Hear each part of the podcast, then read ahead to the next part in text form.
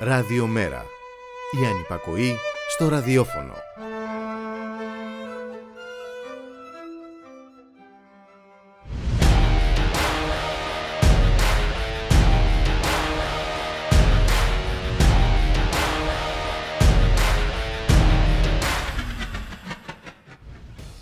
Τα ημερολόγια υπάρχουν μεταξύ άλλων για να μας θυμίζουν τις πίσω σελίδες της ιστορίας αλλά και τα διδάγματα που δεν έχουμε πάρει, τα σφάλματα που είμαστε έτοιμοι να ξανακάνουμε και το χρόνο που μερικές φορές μοιάζει να έχει ακινητοποιηθεί παρά τη μεγάλη απόσταση που έχουμε διανύσει από τότε που ο άνθρωπος αναζητούσε τη θέση του στον κόσμο.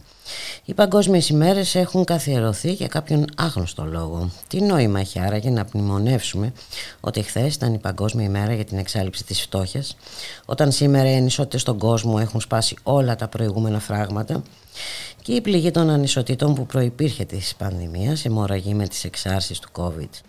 Περισσότεροι από 500 εκατομμύρια επιπλέον άνθρωποι αναμένεται να πέσουν κάτω από το διευρυμένο όριο φτώχειας από το 2020. Πράγμα που σημαίνει ότι ζούμε λιγότερα από 5,50 δολάρια την ημέρα. Την ώρα που αυτοί οι ελάχιστοι που κατέχουν τον πλούτο αυξάνουν τα κέρδη τους. Και σε αυτό το σημείο του πλανήτη που έχουμε βρεθεί, κάποιοι θεωρούν ότι η ιστορία τους χρωστάει. Ότι μπορούν να διαχειρίζονται αυτή την πόλη σαν το τσιφλίκι τους, ότι μπορούν να σπαταλούν τα λεφτά των άλλων για να παίζουν παιχνιδάκια διασκεδάζοντας την ανία τους. Όπως ο Δήμαρχος Αθηναίων που μεταξύ τυρού και αχλαδιού σχεδιάζει τους μεγάλους περιπάτους της ρουτίνας του, αδιαφορώντας για τις συνέπειες.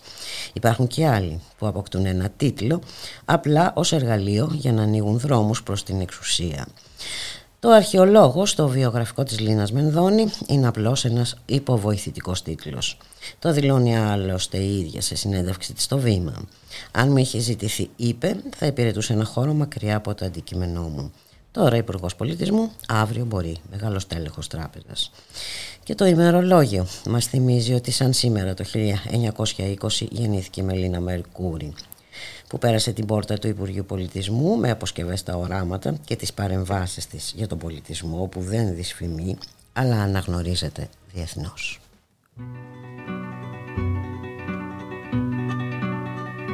Στα μάτια παίζει τα στρώ της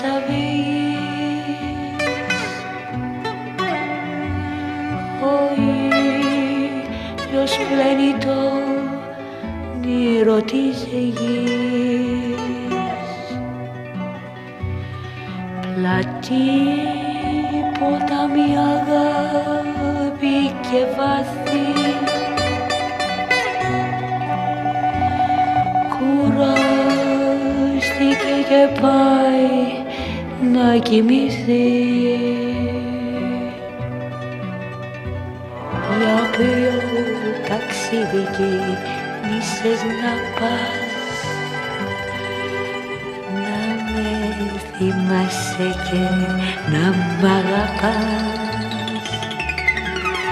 Σου καλεύει Ανατολή μικρό φίλι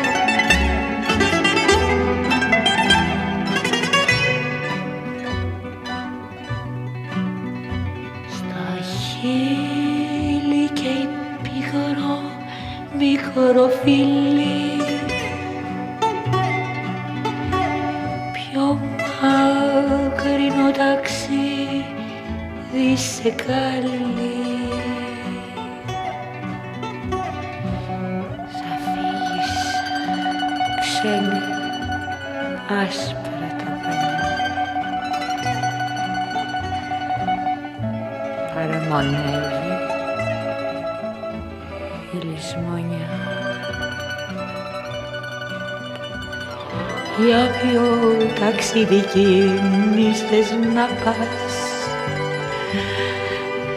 Να με θυμάσαι και να μ' αγαπάς. Σου κλέβει η Ανατολή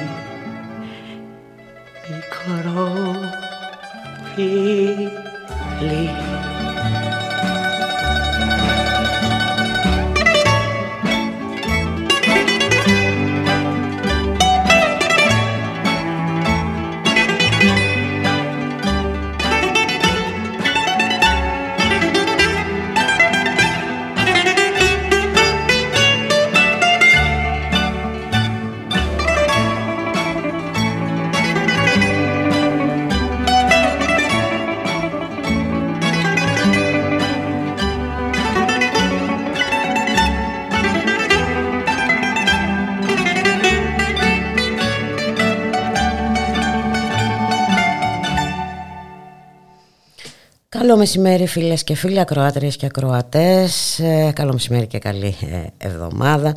Είστε συντονισμένοι στο radiomera.gr, το στίγμα της μέρας, τη ρύθμιση του ήχου. Ο Γιώργος Νομικός, στην παραγωγή Γιάννα Θανασίου, στο μικρόφωνο η Μπουλικά Μιχαλοπούλου, Δευτέρα σήμερα, 18 Οκτωβρίου. Και μια κινητοποίηση που μας έφερε χαμόγελα και αισιοδοξία, λοξοδρόμησε. Μιλάω για την κινητοποίηση των εκπαιδευτικών και την απεργία αποχή ενάντια στην αξιολόγηση που θέλει να επιβάλλει η Υπουργός Παιδείας. Να καλωσορίσουμε σε αυτό το σημείο την κυρία Χαρά Νίκα, είναι πρόεδρος ΕΛΜΕ στην Εύβοια. Καλό μεσημέρι, κυρία Νίκα. Καλό μεσημέρι σε εσάς και στους ακροατές και τι ακροατίες σας. Τι έγινε, κυρία Νίκα; Οχτώ πρόεδροι ανέτρεψαν, ο ΕΛΜΕ ανέτρεψαν με τις ψήφους του στην απόφαση για συνέχιση της απεργίας αποχής στην αξιολόγηση; Ναι. Να τα πάρουμε λίγο με τη σειρά. Ε, ήταν προχθές η Γενική Συνέλευση Προέδρων ε, όπου θα έπρεπε να αποφασίσουμε ή όχι την συνέχιση των αγώνων με την επαναπροτήρηση της απεργίας. Θεωρώ ότι μας έδινε η απόφαση του εφετείου που δεν είχε βγάλει την απεργία μας καταχρηστική mm-hmm. αυτή τη δυνατότητα, αυτό το, το παράθυρο να το αξιοποιήσουμε. Η προηγούμενη εβδομάδα ήταν πάρα πολύ πυκνή σε πολιτικο-συνδικαλιστικά γεγονότα, ξεκινώντας από την μεγαλειώδη κινητοποίηση, απεργιακή κινητοποίηση της προηγούμενης ε, Δευτέρας. Και τη μεγάλη συμμετοχή στο δρόμο, γιατί και αυτό έχει τη σημασία του. Έχει πολύ μεγάλη σημασία γιατί μετά από πάρα πολύ καιρό είδαμε ανθρώπους εκπαιδευτικούς που ίσως να είχαν και πάρα πολλά χρόνια να απεργήσουν, να παίρνουν μέρος στην απεργία και να κατέβουν και στις, να κατεβαίνουν και στις διαδηλώσεις σε όλες τις πόλεις. Με, με προεξάρχουσα την κινητοποίηση μεγαλειώδη της Αθήνας που θύμισε την ε, περσινή έξω από το εφετείο για τη δίκη της Χρυσής Αυγής, mm-hmm. αν όχι ως προς τα απόλυτα νούμερα, τουλάχιστον ως προς τον παλμό και τον, ε, και τον όγκο. Mm-hmm. Και ενώ έχουμε αυτές τις επιταγές ουσιαστικά, δηλαδή την αποφασιστικότητα του, του εκπαιδευτικού κόσμου να συνεχίσει, mm-hmm. τη δυνατότητα που σου αφήνει έτσι οικονομικό σκέλος. Τα γεγονότα που συνέβησαν την προηγούμενη εβδομάδα που είδαμε στις ε, όχι στις τηλεοράσεις τόσο πολύ, όσο στα κοινωνικά δίκτυα, με τις πλημμύρες σχολικών κτηρίων που απογυμνώνουν και αποδομούν ουσιαστικά τη ρητορική του Υπουργείου, mm-hmm. καθώς και τις συμφωνίες θυμάτων, χιλίων θυμάτων σε όλη τη χώρα, αντί λοιπόν αυτά να τα αξιοποιήσει το συνδικαλιστικό μας όργανο και μιλώ για την πλειοψηφία στη δική της ΟΛΜΕ, mm-hmm. θα δίνει δώρο στον Υπουργό. Θα χαρίζει στην Υπουργό δυστυχώς. Και αυτό έγινε σε πολλά επίπεδα γιατί δεν είναι μόνο οι οχτώ πρόεδροι που άλλαξαν την απόφαση, ενώ στην τοποθέτησή τους ε, έφερναν ε, συνέχιση, το ναι για τη συνέχιση των κινητοποιήσεων τη απεργία. Γιατί κάποιες συνελεύσεις θα είχαν προηγηθεί, έτσι. Βεβαίως, έτσι γίνεται πάντα. Το yeah. καταστατικό της ΟΛΜΕ θα πρέπει να πούμε ότι είναι ένα από τα δημοκρατικότερα, ξεκινάει από τη βάση. Βέβαια, χρειάζεται πάντα μια εισήγηση, η οποία τα τελευταία χρόνια δεν, ε, ως τα, πολύ ε, συγκεκριμένα πράγματα στα οποία συμφωνούν όλες τις παρατάξεις έπρεπε να υπάρχει. Δεν ήρθε τέτοια εισήγηση. Οπότε κάθε Ελληνέ και εκεί έπαιξαν και οι περισσότεροι πρόεδροι στο θέμα των διατυπώσεων, ότι δεν έχουμε ακριβώς αυτή την αξιοδότηση και κάνανε παιχνίδια λεξικά, βεβαίως που κατάδυσαν πολιτικά Μάλιστα. παιχνίδια μικροπολιτικής σκοπιμότητας. Ε, θα εξηγήσω ακριβώς τι εννοώ. Ναι, γιατί καλό λοιπόν είναι να ξέρουμε όλες τις παραμέτρους, να γνωρίζει ε, και ο κόσμος. Ωραία. Το πρώτο που δεν έγινε λοιπόν από την ΟΛΜΕ ε, ναι. είναι ότι αμέσως μετά την απόφαση του εφετείου έπρεπε να ζητηθεί καινούργια γνωμοδότηση από την νομική σύμβουλο της ΟΛΜΕ ως προς τα νέα δεδομένα, την δυνατότητα η μία επαναπροκήρυξη και τι αυτό θα σήμαινε για τον κλάδο, για τον απλό εκπαιδευτικό λοιπόν που περίμενε να έχει βεβαίως και μια νομική και συνδικαλιστική Δεν έγινε αυτό. Με πρωτοβουλία της ΕΛΜΕ μα επικοινώνησα εγώ με την νομική σύμβουλο και τη ζήτησα να μας πει τις δυνατότητες και ε, να την, εμείς να, να, να το πληρώσουμε αυτό το θέλω να πω, ως πρωτοβάθμιο σωματείο, αν η, ΕΛΜΕ, αν η ΟΛΜΕ δεν είχε σκοπό να το κάνει. Mm-hmm. Η κυρία Παναγοπούλου μου είπε να του τα στείλω όλα αυτά τα ερωτήματα εγγράφω και να μου απαντήσει. Η απάντηση ε, που μου έστειλε δεν ήταν αυτός στην ουσία. Ήταν ότι ως νομική σύμβουλος της ΟΛΜΕ δεν μπορεί να μου απαντήσει. Θα πρέπει να τα απευθύνω στην ΟΛΜΕ. Μάλιστα. Τα ερωτήματα. Εγώ τα απίθυνα και στην ΟΛΜΕ και, και στις υπόλοιπες ΟΛΜΕ της χώρας, πιέζοντα με αυτόν τον τρόπο να υπάρξει έστω και την ίστατη στιγμή μια γνωμοδότηση που θα μας ε, αποσαφήνιζε όλα τα πολλά σημεία. Mm-hmm. Δεν έγινε αυτό. Νομίζω ότι δεν έγινε σκοπίμω. Παρά τα όσα ισχυρίζεται η πλειοψηφία Δάκη και ΣΥΝΕΚ ότι τα, τα ήξεραν όλα, ξέραν όλη την αλήθεια. Εκείνοι μπορεί να ήξεραν, εμείς δεν ξέραμε. Δεν, και, θέλαμε, και θέλαμε γνωμοδότηση όπως έγινε και το προηγούμενο διάστημα που πήγαμε βήμα-βήμα, πήγαμε ενωμένοι και γι' αυτό επέστρεψε και αυτή η μαζικότητα του θεάτρου. Mm-hmm. Νομίζω ότι ήταν αποφασισμένες κάποιες δυνάμεις να κλείσουν το παιχνίδι. και όταν λέτε κάποιες δυνάμεις, ποιες εννοείτε, κυρία Νίκα. Εννοώ τη ΔΑΚΕ, ναι. φύλλα προστήμενη στην κυβέρνησης της Νέας Δημοκρατίας ναι. και εννοώ και, την, και της ΣΥΝΕΚ, ναι. συνεργαζόμενες εκπαιδευτικέ κινήσεις, φύλλα προστήμενη του ΣΥΡΙΖΑ. Μάλιστα. Νομίζω ότι οι συνδικαλιστές των συγκεκριμένων παρατάξεων επιβεβαιώνουν για άλλη μια φορά ότι είναι υπηρέτες του κυβερνητικού συνδικαλισμού και ε, ουσιαστικά αυτό που θέλουν να εξυπηρετήσουν είναι τα μικροπολιτικά συμφέροντα και τα πολιτικά σχέδια των κομμάτων τους. Η ΜΕΝΔΑΚΕ το έφτασε. Μάλλον ήταν πιο συνεπή από την αρχή. Ήταν, είμαστε υπέρ της αξιολόγησης mm-hmm. και τέλος πάντων ο πρόεδρος το τράβηξε ε, ως προς την ενότητα του σωματείου μέχρι εκεί, αλλά κάποια στιγμή ε, και εκείνοι σκέφτηκαν, φαντάζομαι, τα, τα πολιτικά συμφέροντα της παράταξής τους και εγκατέλειψαν. Ε, οι συνέχεια ενώ σήκωσαν τα λάβαρα του αγώνα μετά από πάρα πολύ καιρό, τελευταία στιγμή υποχώρησαν, αξιοποιώντας πάρα πολύ και επενδύοντας στο φόβο. Εάν ήσασταν μέσα στη Γενική Συνέλευση και κλείνατε τα μάτια σας και ακούγατε τους εκπροσώπους των ΣΥΝΕΚ, ήταν σαν να ακούτε ε, εκπροσώπους του Υπουργείου. Τέτοια απέκτηση στο θυμικό και στα αποβιτά αντανακλαστικά του κόσμου είχα καιρό να ακούσω.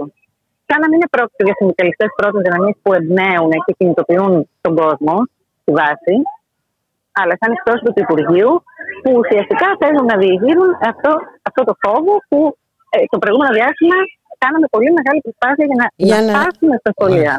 Και ξέρετε, είναι, είναι, είναι πάρα πολύ άσχημο, είναι πάρα πολύ λυπηρό, ε, γιατί ήταν που ήταν απαξιωμένος ο συνδικαλισμός, τώρα Δείτε.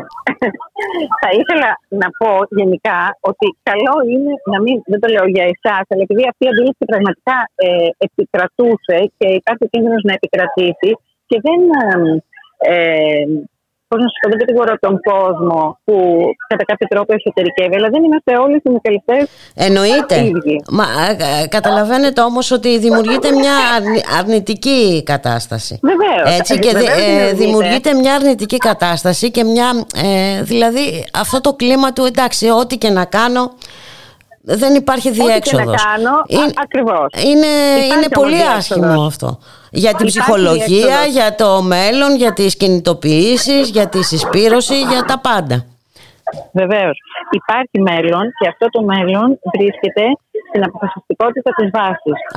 όσο, εκχωρούμε, όσο εκχωρούμε τα δικαιώματά μας σε συνδικαλιστές που ουσιαστικά ε, αξιοποιούν το συνδικάτο ως διάδρομο πολιτικής, προσωπικής και κομματικής ανέλυξης, δεν θα ξεφύγουμε ποτέ από αυτό. Εάν δεν αποφασίσουμε ότι όλοι, στο βαθμό που μας αναλογεί, πρέπει να εμπλεκόμαστε στις διαδικασίες, να περνάμε από, από τα διοικητικά συμβούλια και να γινόμαστε οι ίδιοι συνδικαλιστές, αυτό το πράγμα δεν θα φτάσει. Όσο αναθέτουμε ε, σε λίγους ανθρώπους να βγάλουν το φίδι από την τρύπα. Ε, μερικοί θα βάζουν τα φίδια από την πίσω πόρτα, από την κερκόπορτα και δεν θα απαλλαγούμε ποτέ από αυτό που λέγεται κυβερνητικός συνδικαλισμό. Είμαστε υπέρ ενός ακιδεμόνευτου συνδικαλισμού που δεν εξυπηρετεί κομματικά σχέδια. Είναι, αφουγκράζεται βεβαίως τι ανησυχίες των συναδέλφων, αλλά προσπαθεί να κινητοποιήσει και να εμπνεύσει σε μια κατεύθυνση ανατροπής όλων αυτών των αντιλαϊκών, αντιεκπαιδευτικών πολιτικών. Και μάλιστα όπως πολύ σωστά επισημάνετε με όλα όσα γίναν και την προηγούμενη εβδομάδα με, τη, με, τα, με τις πλημμύρες στα σχολεία με τις συγχωνεύσεις τμήματων ε, με το να κάνουν μέχρι και 30 παιδιά μάθημα σε μια τάξη εν μέσω πανδημίας γιατί υπάρχει η πανδημία δεν έχει τελειώσει. Δηλαδή είναι τόσο πολλοί οι, οι λόγοι ε, για να αντισταθούν οι εκπαιδευτικοί και όχι μόνο βέβαια γιατί αυτό το θέμα αφορά όλη την κοινωνία Βεβαίως. Είναι, δηλαδή τα, τα σημάδια οπισθοχώρησης ε, θα έλεγα ότι είναι αδικαιολόγητα.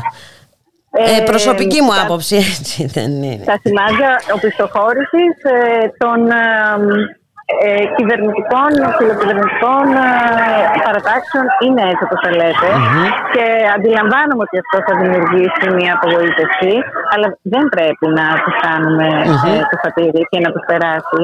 Για παράδειγμα σήμερα υπάρχουν κινητοποιήσεις από το πρωί μέχρι το μεσημέρι ναι. σε όλες τις πόλεις, σε όλες τις διευθύνσεις εκπαίδευση για τις συμφωνίες κινημάτων.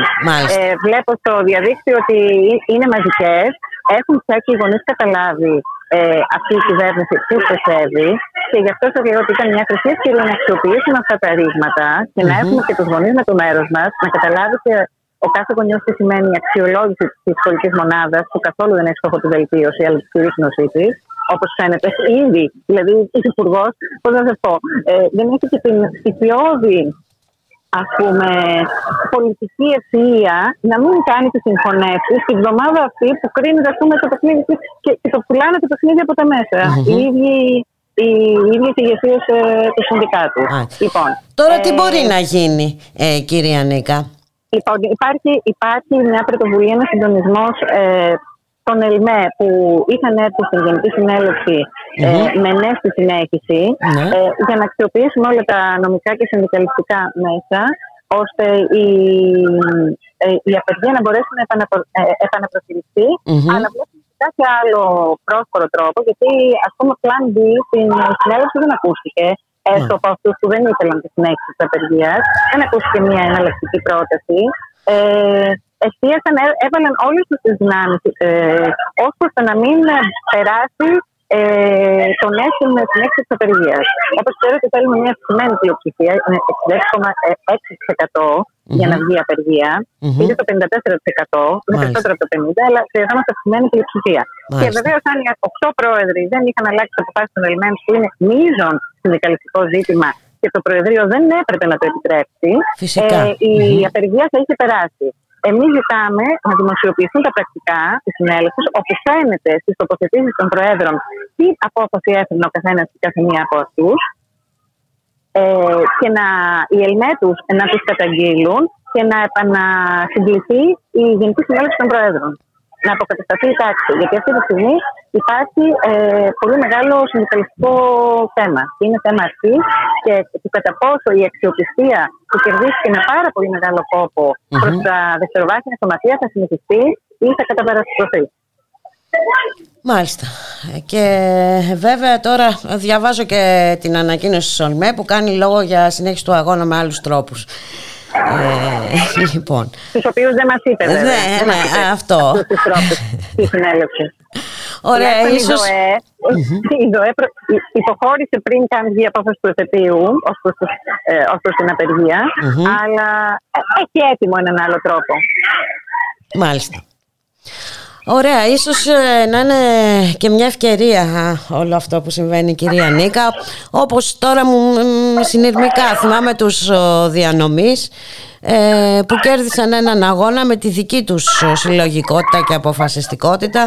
Ίσως να έχει έρθει ο καιρός ε, να αλλάξει μοντέλο αυτός όπως είπατε ο κυβερνητικός συνδικαλισμός να πάψει να υφίσταται. Και να δημιουργηθεί ένας άλλος τρόπος ε, συνδικαλισμού. Από τη βάση, και... ακριβώς από τη βάση και από τα πρωτοβάθμια σωματεία με συντονισμό και πίεση. Βέβαια δεν θέλουμε να καταργήσουμε το δευτεροβάθμιο όργανο, αλλά να υπάρχει η πίεση προς τα κάτω και να αναγκάζονται να λογοδοτούν όχι με αυτές τις ανακοινώσεις βέβαια εκ των υστέρων mm-hmm. ε, τις ε, καταγγελτικές και πολύ θολές, αλλά να λογοδοτούν ανα πάσα στιγμή στον κλάδο. Να σας πω ένα απλό παράδειγμα. Δεν μου έχει απαντήσει ποτέ ως πρόεδρο ή ως ε, ε, διοικητικό συμβούλιο σε ερωτήματα που απευθύνουμε στο Διοικητικό Συμβούλιο της ΟΛΜΕ, ποτέ mm-hmm. ε, επισήμως κανένα εκπρόσωπο. Δεν, δεν απαντάμε στα ερωτήματά μα. Υπάρχει ένα κονκλάδιο που παίρνει τις αποφάσεις χωρίς να λογοδοτεί. Να σας ευχαριστήσω πάρα πολύ για τη συνομιλία κυρία Νίκα. Να σας ευχηθώ καλή συνέχεια. Προφανώς είσαστε στο σχολείο ε, Ακούω φωνούλες. Είμαι στο σχολείο, είμαι στο σχολείο σε διάλειμμα. Ωραία. Ε, Καλή συνέχεια και θα τα ξαναπούμε. Να είσαστε καλά. Γεια χαρά. Γεια.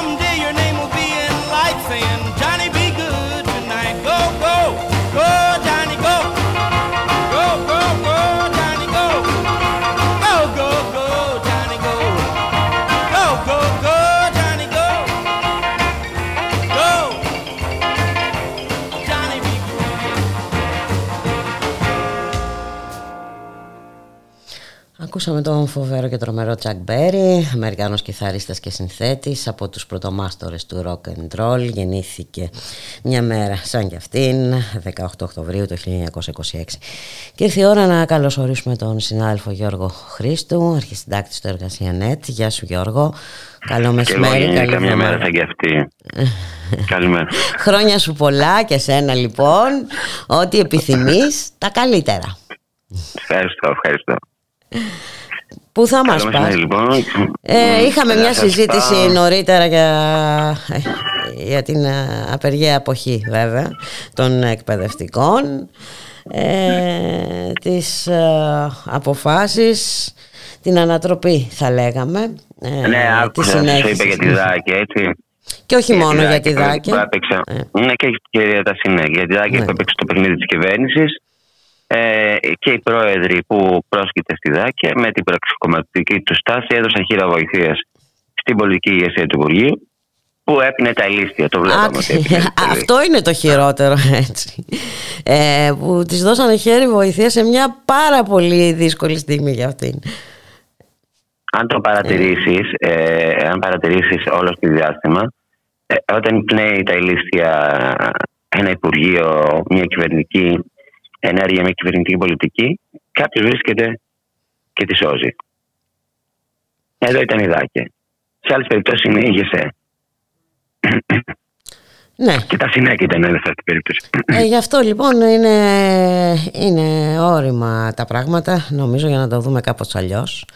Για έναν συνδικαλισμό. Δεν, ξέρω, δεν, δεν έχω καλά τη, τη χαρά ότι Αλλά... μετά από την απόφαση αυτή ε, υπάρχουν κάποιες ελμέ που είναι διατεθειμένε να παλέψουν ε, ε, για να συνεχιστεί ο αγώνας. Αποφασίστηκε συντονισμό mm-hmm. από κάτω και υπάρχει την Τετάρτη 20, 20 του μήνα ε, διαδικτυακή σύσκεψη για να εργοδοθούν τα επόμενα βήματα. Ε, αυτό είναι θετικό. Ε, ωραία λοιπόν.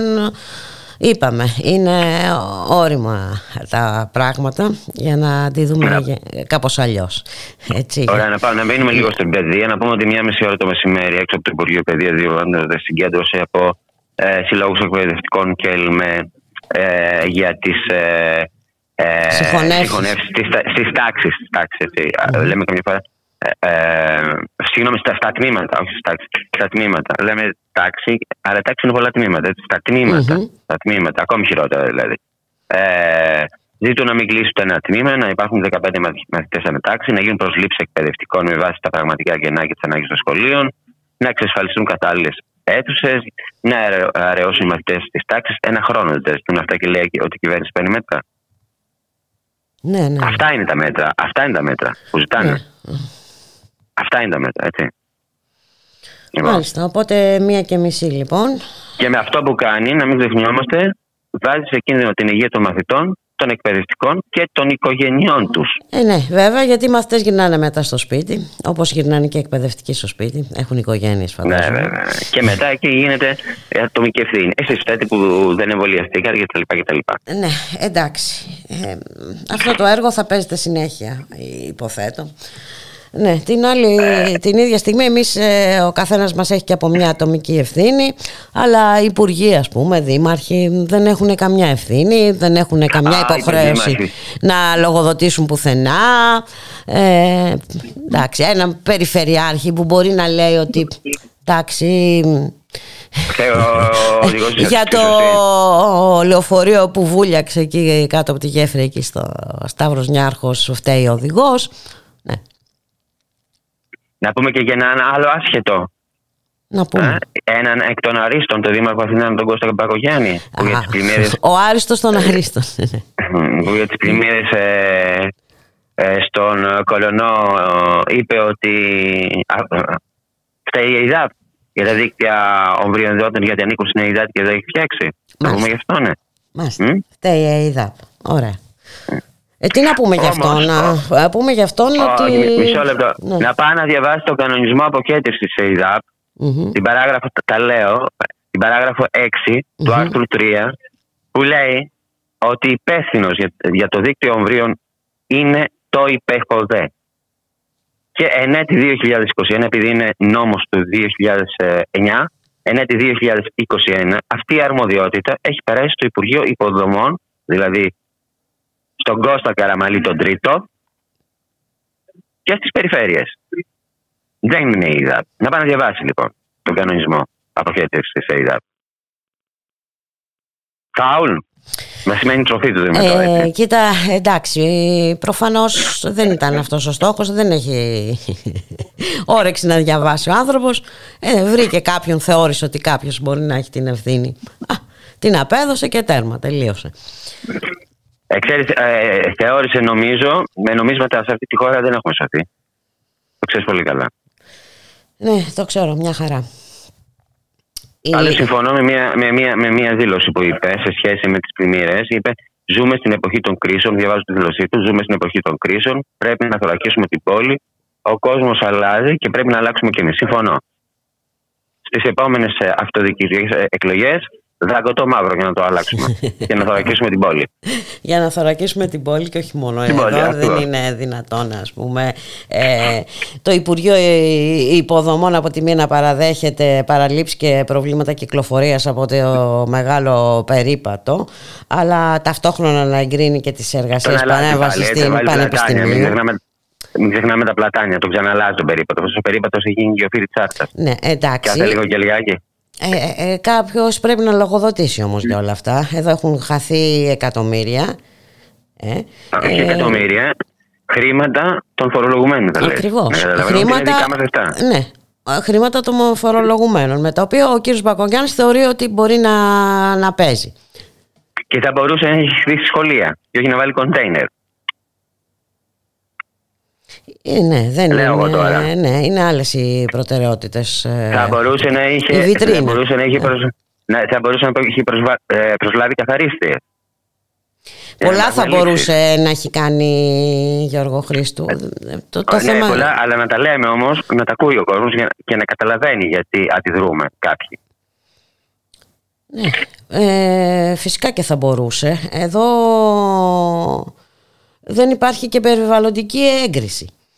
Α, ας μην μιλήσουμε και για το κυκλοφοριακό, έτσι, που είναι ένα πολύ σοβαρό πρόβλημα και αυτό. Και με αυτά τα νέα σχέδια του κυρίου Μπακογιάννη αναμένεται να επιδεινωθεί η κατάσταση, εκτός αν θέλει να μας εξορίσει από το κέντρο της α, Αθήνας, αν αυτός είναι ε, ο στόχος.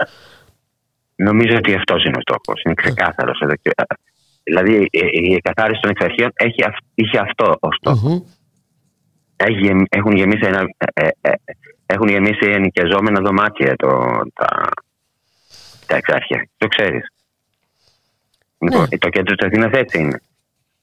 Το κέντρο Ε, θα της μπορούσαν να δώσουν Αθήνας, κάτι. σε συνδυασμό και με τις μικρομεσαίες επιχειρήσεις που εν πάση περιπτώσει είναι πάρα πολλές και ενώ είναι τελειώνουμε και με αυτές και τι δουλειά έχουν και στο κέντρο της Αθήνας ε, ε, κάπως ε, έτσι έρχονται και δένουν όλα τα πράγματα μαζί Αυτό δεν, είναι, αυτό δεν είναι, τώρα κάνουμε μια συζήτηση η οποία είναι ελένδυτη. Αυτό δεν είναι και με, και με την απελευθέρωση της Κυριακάτικης Αργίας. Μμμ. Έτσι. Διότι αυτοί που μπορούν να σηκώσουν την Κυριακάτη αργία, που εμείς είμαστε κατά, γιατί ο εργαζόμενος έχει το δικαίωμα να κάτσει σπίτι του να δει την οικογένειά του, να φάει με την οικογένειά του, να ξεκουραστεί, να κάνει άλλα πράγματα που το έχει δικαίωμα. Ε, αυτή λοιπόν την απελευθέρωση της Κυριακάτικη Αργίας, ε, την κατάργηση της Κυριακάτικη Αργίας, μόνο τα μεγάλα εμπορικά μπορούν να τη σηκώσουν. Κανείς άλλο. Οι μικρομεσαίοι δεν μπορούν να σηκώσουν αυτή την, ε, αυτή την κίνηση και μοιραία θα κλείσουν. Είπαμε αυτός ο, ήταν ένας α, στόχος α, α, από τα πρώτο μνημόνιο ε, και σιγά σιγά έτσι Αλλά σε τι είπε πρόσφατα ο Άδωνης Γεωργιάδης, δεν μίλησε για συγχωνεύσεις και τα λοιπά, μικρομεσαίων και εξαγορές. Για να ακριβώς πάρουν, όσοι ε, μπορούν όσοι δεν μπορούν μ.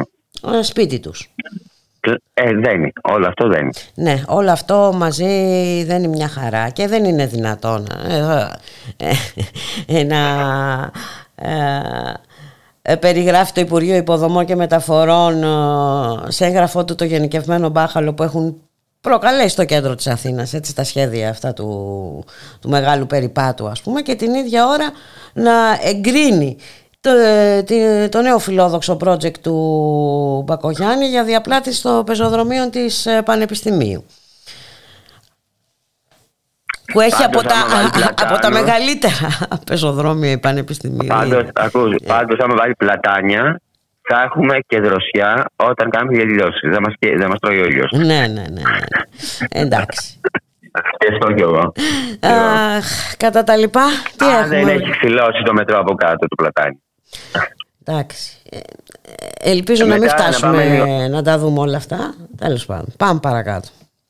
Πάμε λίγο, να μην ξεχνάμε, μιας και μιλάμε για κινητοποίηση με αφορμή ε, ότι έχουμε ε, απεργία των υγειονομικών Μμμ. στις 21 του μήνα. Έτσι. Μάλιστα. Ε, ε, τη στηρίζει η ΑΔΔ αυτή την απεργία. Ε, Μμμ. ε, τα αιτήματα γνωστά,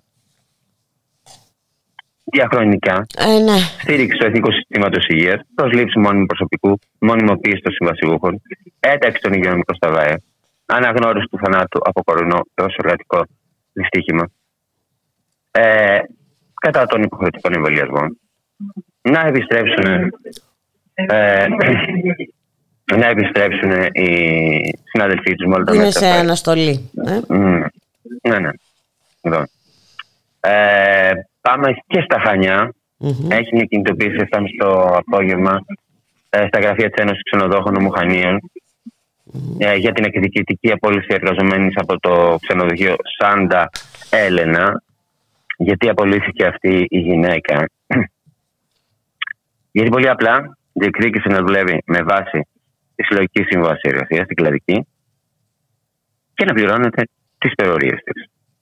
Άλλα η εργοδοσία αξιοποίησε τον νόμο του Χατζηδάκη και την απέλησε.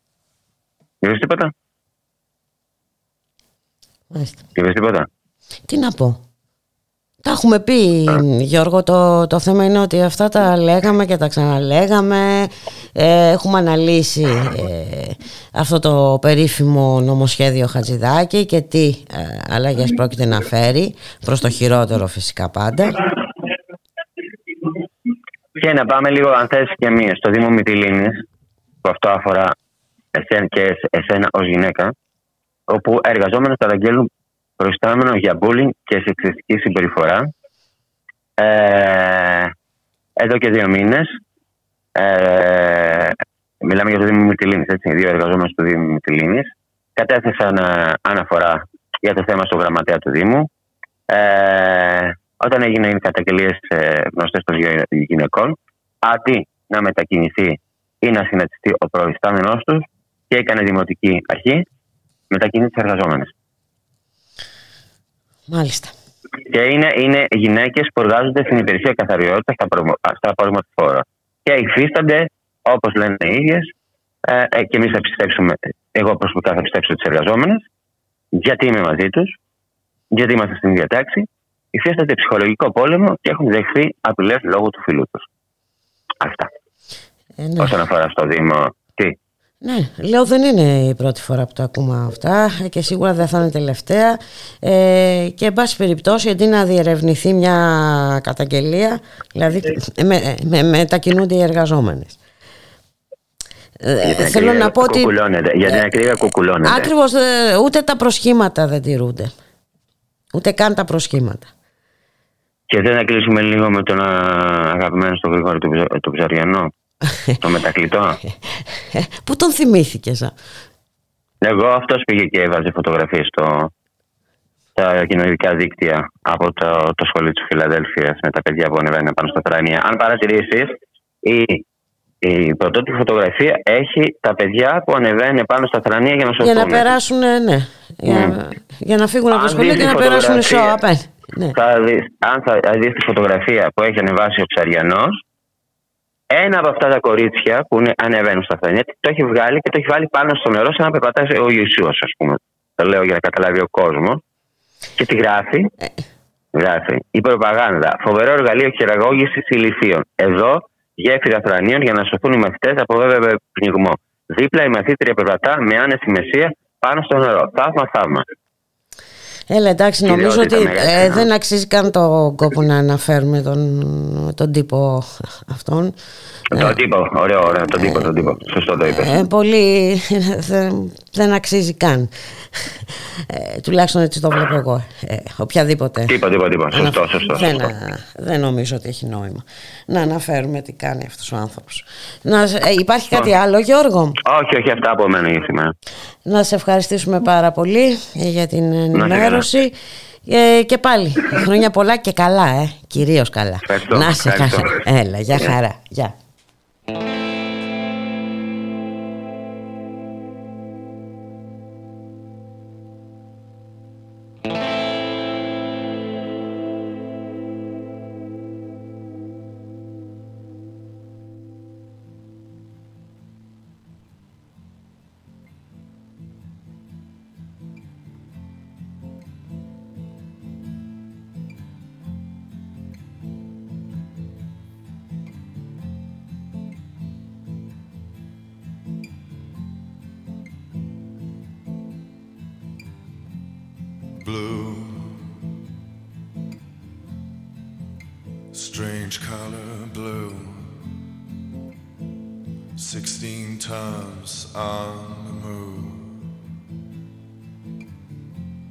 Blue.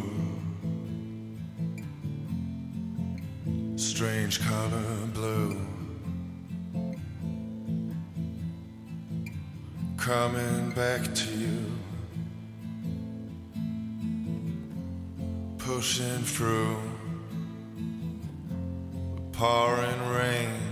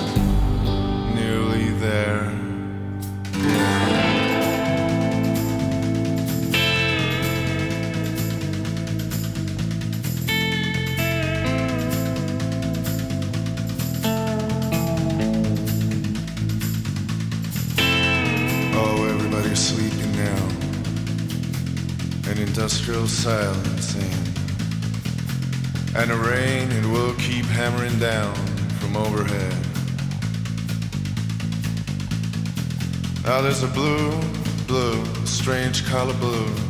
Let me dream of me and you. Oh, while the rain keeps coming down hard. Oh, running down the window like a vein on my arm. Oh, running down the window like a vein on. Yeah,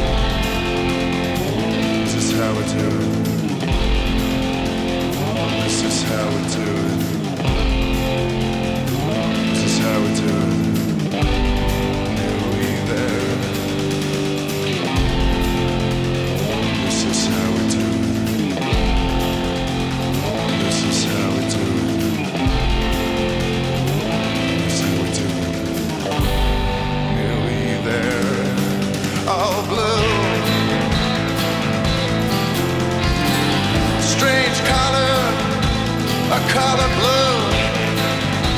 Yeah, a color blue. Oh, blue, blue, blue.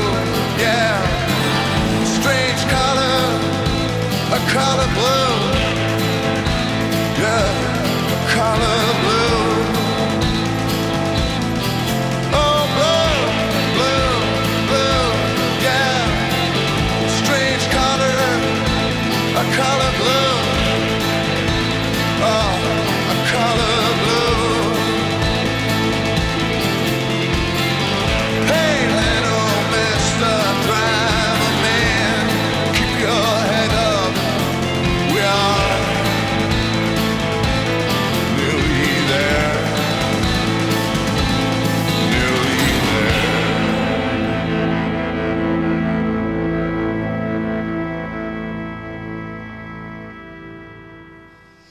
Ραδιομέρα.gr, η ώρα είναι 12 και 45 πρώτα λεπτά. Στον ήχο Γιώργος Νομικός, στην παραγωγή Γιάννα Θανασίου.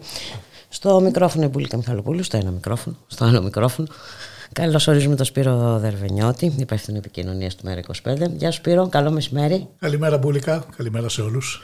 Έχουμε μια ενδιαφέρουσα εκδήλωση με ένα πολύ ενδιαφέρον θέμα έτσι, του ΜΕΤΑ. Λοιπόν, εκδήλωση στις 18 Σοσιαλισμού, εκλογές 1981, αποτιμώντας ένα κρίσιμο ρώσιμο της μεταπολιτευτικής ιστορίας. Σήμερα λοιπόν στις 7 το απόγευμα στο κινηματογράφο Τριανών. Πάρτε κλείστε θέσεις γιατί θα τηρηθεί σειρά προτεραιότητας. Ε, εξαιρετικά ενδιαφέρουσα εκδήλωση για εξαιρετικά ενδιαφέρον θέμα όπως το και ένα αρκετά παρεξηγημένο θέμα. Δηλαδή στους νεότερους ειδικά το άκουσμα της λέξης Πασόκ φέρνει μια ολόκληρη αντιμυθολογία στο μυαλό. Τα ανέκδοτα για το Κατσιφάρα, ε, οι φωτογραφίες με αεροπλανικά ζεϊμπέκικα, ο Τσοχατζόπουλος, ε, αυτά μείνανε πάνω κάτω σαν η pop παρακαταθήκη του Πασόκ. Γι' αυτό χρειάζεται αυτή η εκδήλωση, γιατί είναι καιρός να θυμηθούμε τι σήμαινε η νίκη του Πασόκ τότε, ανεξάρτητα από την κατάληξη του μετά, τι ακριβώς συνέβη το 81 αυτή η σεισμική αλλαγή που έφερε η έλευση του Πασόκ στην εξουσία. Αυτή η υπόσχεση μιας πραγματικής κοινωνικής επανάστασης και μία από τις ελάχιστες φορές που το σύστημα πραγματικά τρόμαξε για ένα εκλογικό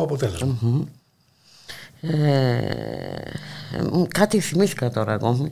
Ένα σύριαλ που Εγώ παίζεται στην θυμήθηκα, οπότε ξεκίνα Πασό, Κορέα, χρόνια. Ε, έχεις δει καθόλου, δεν έχεις δει. Δεν χρειάζεται να το ε, Ο ταξιτής που έφερε εδώ πέρα ε, άκου, άκουγε στο τηλέφωνο να μιλάω για το τι θα βγούμε για την εκδήλωση και λέει Πασό, φίλε, τι ωραία που ήταν τότε. Ορίστε, είδες. Λοιπόν, ήταν, ε, ναι, αλλά είναι θλιβερός ο εκφυλισμός. Για να μην φτάσουμε, θα φτάσουμε να πούμε και να μιλήσουμε και για το σήμερα και για το τι είναι σήμερα Πασόκ, αν εκπροσωπείται από το Κινάλ και πάει λέγοντας. Να μιλήσουμε λίγο για τις μεταρρυθμίσεις, ε, τις ε, κινήσεις αναδιανομής που έγιναν. Ε, έγιναν πολύ σημαντικές ε, μεταρρυθμίσεις, ειδικά στην πρώτη Πάρα πολύ σημαντικές και άκρως απαραίτητες. Ε, ε, ήταν η εποχή που η άλλη μισή Ελλάδα, να το πούμε έτσι, είχε πια την ευκαιρία της. Μέχρι τότε βολοδέρνανε σε ξερονίσια, σε αποκλεισμούς, ε, σε μια στέρεη πεποίθηση ότι εφόσον υπήρξες ή ήσουν ή έχεις κάποια σχέση με αριστερούς, είσαι de facto αποκλεισμένος από πολλά μέρη ε, της εργασίας και της κοινωνίας. Ε, αποκαταστάθηκε καταρχήν αυτή η ισορροπία ένα το κρατούμενο. Μετά το ΜΕΣ ε, μιας προσπάθειας ε, εξυγχρονισμού της κοινωνίας η οποία είχε καθυστερήσει έχοντας χάσει πολλά τρένα που έξω είχαν συμβεί. Ας πούμε τον καιρό που έξω είχαμε Μάη το 68 εδώ είχαμε τσάμικα της Χούντας με το συμπάθειο. Ε, ε η αποποινικοποίηση της μοιχείας. Ε, τα σχολεία, οι αλλαγέ ναι, στα σχολεία. Ναι, ε, η κατάργηση της ποδιάς. Ναι, η κατάργηση της ποδιάς. Εντάξει, ξανά ήρθε μετά λίγο. Δεν ξαναήρθε επί. Ε, εντάξει. Επί Βαρδιτσιώτη, αν δεν απαντούμε. Ε, θεσμοί για το λαό, δηλαδή εισιτήρια φτηνά για θεατρικές παραστάσεις, ε, ε, η αποκεντρωμένη θίαση της Μελίνας, όλο το έργο της Μελίνας, ο γεννηματάς, το εσύ, ε, μην, ναι. δεν έχει τέλος ο κατάλογος. Ε, ναι. Μετά. Πόσο μετά. Πόσο μετά. Δεν ξέρω. Κάποια στιγμή, τουλάχιστον εγώ είχα συνδέσει ε, το Πασόκ ε, με την παρακμή ε, της ελληνικής κοινωνίας. Δηλαδή τον νεοπλουτισμό, της αρπαχτής, ότι, ότι όλοι μπορούμε να έχουμε την ευκαιρία μας να βγάλουμε κάτι παραπάνω. Ε... Ήταν βαθιά επιπτώση και ήταν ηλικιώδης γιατί φαινόταν να είναι προς τα πάνω ενώ ήταν προς τα κάτω πραγματικά. Ε, όλη αυτή η ψευδοευμάρεια των δανεικών ήταν το ύστερο Πασόκ, δηλαδή το μετά το 89 Πασόκ. Ε, το 89 βέβαια, μάλλον νωρίτερα, το 88, το 87, τέθηκαν οι σπόροι για να αμφισβητηθεί όλη αυτή η αντεπανάσταση, να την πούμε έτσι, και να αρχίσει η... Είχες σαπίσει πια το φρούτο. Αλλά φρούτο υπήρξε. Απλώς η έξοδος μετά την ΕΔΕΜ ήταν. Ναι, φρούτο υπήρξε και να, να πάμε και στην περίοδο Σμίτη του περιβόητου εξυγχρονισμού. Νομίζω ότι αυτό ήταν και το τελειωτικό. Ναι, εγώ, εγώ, εγώ περιοδολογικά θα έλεγα ότι ήδη εκεί δεν μιλάμε για Πασόκ. Mm-hmm. Ήταν κάτι άλλο με το ίδιο όνομα προφανώς. Ε, εκεί ξεκίνησε έχοντας πια πέσει και ο υπρακτός σοσιαλισμός και όντας η επέλαση του φιλελευθερισμού παγκοσμίως όντας μονόδρομος πλέον ε, και τίνα ε, περάσαμε στην εποχή των ηγετών διαχειριστών. Χωρίς αυτό σημαίνει ότι πρέπει να νοσταλγούμε την εποχή των πατερούλιδων χαρισματικών ηγετών. Αλλά περάσαμε σε μια γενιά, μια σχολή, δεν ξέρω πώς να την πω, ε, ούτε καν ηγετών δεν μπορούμε να το πούμε, αλλά τέλος πάντων γραφειοκρατών, ε, οι οποίοι ας πούμε δεν ξεχωρίζανε από τους ταπεινούς γραφειοκράτες των Βρυξελών, στο ότι και όλη την ίδια δουλειά κάνανε, δηλαδή διαχειρίζονταν προς τα που θα πρέπει να πάνε τα λεφτά. Πάντως Σπύρο ε, και η άνοδος του Πασόκ στην εξουσία ε, μας έδειξε ε, ότι όταν υπάρχει η, πολιτική βούληση και όταν υπάρχει και η στήριξη των από κάτω, γιατί να μην γελιόμαστε τώρα, είχε μεγάλη στήριξη, όλα είναι εφικτά. Ναι, υπήρχε στήριξη και κυρίως αυτό που λες υπήρχε η βούληση και κυρίως το κουστούμι μπορούσε να γεμίσει αυτή τη βούληση. Ο Ανδρέας Παπανδρέου με όλα τα στραβά του και τα μειονεκτήματά του ήταν αυτός που μπόρεσε να κοντράρει την Θάτσερ στα ίσα και να κερδίσει πράγματα για την Ελλάδα. Ο, αυτός που μπορούσε να μπαινοβγάζει πλοία στο Αιγαίο και να κάνει κατάσταση facts on the ground που λέμε στην γεωπολιτική και να, τέλος πάντων, να σφίγγουν οι κάνουλες, να το λέμε έτσι. Ε, αυτό δεν υφίσταται νομίζω πια. Ε, όχι, δεν είναι. Τι νομίζεις; Ε, πιο καθαρό δεν μπορεί να γίνει, νομίζω. Ναι, όχι, σκεφτόμουν παγκοσμίως. Παγκοσμίως υπάρχουν ακόμα αυτοκρατορικοί ηγέτες, ο Πούτιν, ε, ο Ερντογάν. Δεν είναι το πρότυπο που θέλουμε να υφίσταται. Όχι, βέβαια.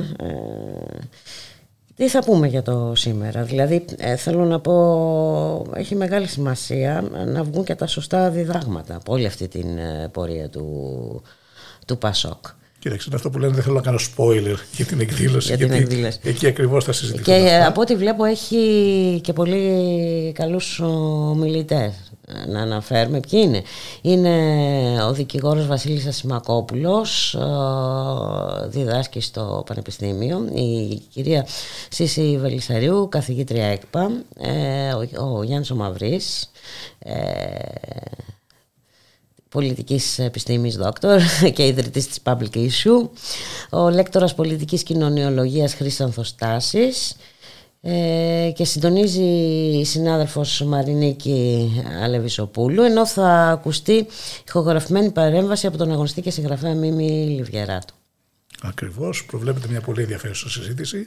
Παρέμβαση θα κάνει και ο Γιάννης Βαρφάκης, ο οποίος θα είναι εκεί ε, θα αντιληφθούν τα συμπεράσματα, τέλος πάντων θα τεθούν τα σωστά ερωτήματα, να το πούμε έτσι, και σίγουρα θα ξανατεθεί το πλαίσιο, γιατί ξαναλέω, η γραφικοποίηση της όλης περίοδου Πασόκ ήταν κάτι το οποίο βέβαια το Πασόκ έπεσε με τα πόδια μέσα και τα χέρια, δηλαδή έφτιαξε τη γραφικότητα η οποία το έφαγε, αλλά δεν θα ήταν καθόλου σωστό, όπως είπες και για τα συμπεράσματα που πρέπει να αντλήσουμε από εκεί πέρα, να μείνει η εικόνα σε αυτό. Πρέπει να ανοίξει η συζήτηση, πρέπει να ανοίξει η εικόνα τι ξεκίνησε τότε και γιατί πήγε στραβά, ώστε να μην επαναληφθεί το στραβό. Ε, νομίζω ότι αυτό δεν αφορά μόνο το Πασόκ, με την έννοια ότι συνήθως αποφεύγουμε ε, να αγγίζουμε ευαίσθητα θέματα. Ε, Παραδείγματος χάρη. Όχι όλοι, δηλαδή Όχι... Ας πούμε, υπάρχουν πρόθυμοι μέχρι και ιστορικοί αναθεωρητές ας πούμε να καλύψουν όλα τα δυνατά τετραγωνικά εφημερίδων και σταθμών ε, και τηλεοράσεων. Δεν αποφεύγουμε τα θέματα, απλώς αποφεύγεται κάποια φορά από κάποιους Κοίταξε, αν δεν γίνεται σωστή... διάβλους ναι. η ισορροπία στη συζήτηση αυτών των θεμάτων. Κοίταξε να δεις, εγώ πιστεύω ότι αν δεν γίνεται σωστή αποτίμηση και αν δεν αναλύονται όλα τα γεγονότα, όλες οι φάσεις, ε, δεν βγάζουμε τα σωστά συμπεράσματα και δεν μπορούμε να προχωρήσουμε με σωστά βήματα στο μέλλον. Ε, ας πούμε, θα αναφερθώ και στην πτώση της Σοβιετικής Ένωσης. Ναι, είναι πολύ όρημη η προσέγγιση αυτή, η οποία σκοντάφτει στο γεγονός ότι ακριβώς λόγω του ότι αυτά τα θέματα δεν είναι χθεσινά, αλλά τελικά σημερινά και αυριανά, η μάχη για την ιδεολογική ηγεμονία είναι λησαλέα. Γιατί το διακύβευμα είναι το σήμερα και το αύριο. Ο, έλεγχος και η, η επανανοηματιδότηση του χθες είναι το κλειδί για να ελέγξεις το αύριο. Ναι, για διάφορους λόγους όμως ε, αποφεύγονται αυτές οι αποτιμήσεις ή αν γίνονται δεν γίνονται ε, στο εύρος που θα έπρεπε να γίνουν. Ναι, γιατί ε; ακριβώς υπάρχουν διακυβεύματα. Γι' αυτό καλό είναι να έχουμε αυτό, δηλαδή να θέτουμε το σωστό ερώτημα με τους σωστούς τρόπους, με όσο γίνεται πιο σοβαρά πάνελ, να το πω έτσι, για να γίνεται η απαραίτητη κουβέντα. Οπότε αυτή πιστεύω ότι θα είναι μια πολύ ωραία συζήτηση. Ε, και εμένα θα με ενδιαφέρει κιόλας να δω και τις ε, αιτίες, αν είναι και τις, τις βλέπαμε τέλος πάντων στην πορεία του Πασόκ που έφτασαν αυτό το, το κόμμα σε τέτοιο σημείο εκφυλισμού. και να έρθουμε λίγο στο σήμερα στο κοινάλ. στο κοινάλ που είναι ο... Δεν ξέρω γιατί αλλάζουμε θέμα. ε, για πες. Τι θέλεις, μιλάγαμε, πού να για, μιλάγαμε για το Πασόκ. Ε, το Πασόκ με άλλο τίτλο. Ε, εδώ βλέπουμε τώρα ότι μετά την ε, αποχώρηση της κυρίας Γεννηματά για λόγους υγείας. Αναγκαστική αποχώρηση. Αναγκαστική αποχώρηση. καταρχήν περαστικά. Εννοείται. Όπως ευχόμαστε περαστικά και στην κυρία Μπακογιάννη που ανακοίνωσε μόλις ότι πάσχει σοβαρά. Περαστικά και στην κυρία Μπακογιάννη και σε όλους τους ανθρώπους που βρίσκονται σε αυτήν την δύσκολη και δυσάρεστη κατάσταση. Εννοείται. Αυτό είναι εκ των ουκάνευ. Ναι. Ε, τι λέγαμε όμως; Ναι. Βλέπουμε τώρα ότι για μία θέση, για τη θέση του Προέδρου, οι υποψήφοι κοντεύουν να γίνουν περισσότεροι από τα αυτό το βρίσκω καλό. Δηλαδή, ας πούμε, καλό είναι να υπάρχουν. Πολλοί υποψήφοι. Ή αρκετοί υποψήφοι. Είναι 5-6, δεν ξέρω πώς είναι τώρα. Νομίζω ότι είναι ένα αρκετό νούμερο γιατί οτιδήποτε λιγότερο μυρίζει προς συναλλαγή. Δηλαδή, ο ένας υποψήφιος. Ναι, ο ένας υποψήφιος που νομίζω, ήταν, νομίζω ότι ήταν η προσπάθεια που πήγε να κάνει ο Γιώργος Παπανδρέου για έναν υποψήφιο, τον ίδιο, ε, σκοντάφτει όπως βλέπουμε. Είναι υγεία να υπάρχουν πολλοί υποψήφοι. Ναι. Ε... Ποιοι υποψήφοι και για ποιο κόμμα, δηλαδή. Αυτό είναι το θέμα ναι, τώρα. Το, ήδη το ότι το Πασόκ πέθανε στα χέρια του Ευάγγελου Βενιζέλου και του Γιώργου Παπανδρέου είναι ένα γεγονός. Δηλαδή δεν μιλάμε πλέον για Πασόκ. Γι' αυτό είπα πριν αστείευόμενο ότι αλλάζουμε θέμα. Ναι, δεν, δεν, ε, δεν υπήρξε, υπήρξε και συζήτηση που δεν πρέπει να ξεχνάμε ότι ο λόγος που αλλάξανε όνομα ήταν φορολογικός. Δηλαδή τα χρέη του παλιού Πασόκ ήταν δυσβάσταχτα Οπότε καθαρίζει Οπότε αλλαγή αφημί. Αλλαγή αφημί, αλλαγή επωνυμίας. Μακάρι να μπορούσα να το κάνω κι εγώ αυτό. Ναι. θα, μου λύνε, θα μου λύνε διάφορα προβλήματα. Μάλιστα. Πώς το βλέπεις τα πράγματα σήμερα; Τι μπορεί να προσφέρει έστω και σε, σε αυτή την uh, μορφή που είναι σήμερα; Δεν ξέρω. Πραγματικά, πραγματικά δεν ξέρω. Δηλαδή ειλικρινής η απορία μου. Οπότε και γι' αυτό είμαι και σε αμηχανία να απαντήσω. Δηλαδή ο χώρος που κάλυπτε το Πασόκ του Ανδρέα Παπανδρέου προφανώς δεν καλύπτεται από το κοινάλ. Mm-hmm. Ε, Πιστεύεις ότι έχει μετακινηθεί κάπου; Καλή ερώτηση. Καλή ερώτηση. Πιστεύω ότι χρειάζεται καταρχήν ε, επανεφεύρεση αυτής της συνθήκης. Δηλαδή το 2015 υπήρχε το σπέρμα να ξαναγίνει αυτό που έγινε το 81 ε, σάπησε πολύ πιο γρήγορα από το Πασόκ που του πήρε τουλάχιστον Εντάξει, για να είμαστε όμως και ακριβοδίκαιοι, οι, οι συνθήκες δεν ήταν και οι ίδιες. Έτσι, ήταν, ε, θα έλεγα... Δεν, δεν βλέπω σε τι διαφέρανε στον τομέα που μας ενδιαφέρει. Δηλαδή αυτό που είπες πριν, πολιτική βούληση και λαός να σε στηρίζει. Είχαμε το λαό που στήριζε, δεν είχαμε την πολιτική βούληση να γεμίσει ένα κουστούμι να το πάει εκεί που έπρεπε. Ε, καταλογίζει αδυναμία; Τέλος πάντων. Κοίταξε, σε 30 χρόνια ένα πάνελ θα το συζητήσει θα το αυτό συζητήσει το και πράγμα, αυτό. Να το καταβάλω ναι, ναι. Το, θέμα όμως είναι τι κάνουμε από εδώ και πέρα. Ε... Από εδώ και πέρα ε, το, το δίδαγμα που πρέπει να κρατήσουμε, ε, η συνθήκη που πρέπει να επαναλάβουμε έξω εργαστηριακά είναι ρήξη ρήξη. Το σύνθημα που έχουμε και εμείς σήμερα mm-hmm. στο 25, χωρίς ρήξη δεν γίνεται. Αυτό ε, έκανε... Και νομίζω ότι αυτό αποδεικνύεται και καθημερινά, Σπύρο Δερμανιώτη. Δεν, δηλαδή δεν το λέμε χάνει λόγου και για να πούμε κάτι διαφορετικό ή κάτι άλλο. Ε, δηλαδή αν βλέπουμε πώς έχει χειροτερέψει η κατάσταση από τότε που μας έβαλε ο Γιωργάκης Παπαδρέου καλή ώρα. Έτσι, ε, στο Διεθνές Νομισματικό Ταμείο από το Καστερόρισο μας ανακοίνωσε ότι εντάξει μπαίνουμε σε μνημονιακή εποχή μέχρι σήμερα. Ε, νομίζω ότι αυτό πια είναι δεν χρειάζεται και πολύ ευφυΐα για να καταλάβεις ότι τα πράγματα είναι πολύ χειρότερα από τότε που ξεκίνησε αυτή η ιστορία. Ε, ότι έχω δύο ελαττώματα στην ηλικία μου, δεν ξεχνώ και δεν θυμάμαι. Αυτή είναι η παγίδα του σήμερα. Να ξεχάσεις πώ ήταν η Ελλάδα κάποτε και το ακόμα χειρότερο να θυμηθείς πώ ήταν η Ελλάδα κάποτε. Δηλαδή, αν νοσταλγήσεις την Ελλάδα του Σιμίτη, την Ελλάδα της Ολυμπιάδας, την Ελλάδα της ψεύτικης ευμάρειας, την έβαψες. Γιατί προς τα εκεί θα θέλεις να ξαναπάς με τους ίδιους τρόπους που έφτασες εκεί. Χρειάζεται να ξανασκεφτεί όλος ο λαός τι θέλει να είναι το μέλλον του.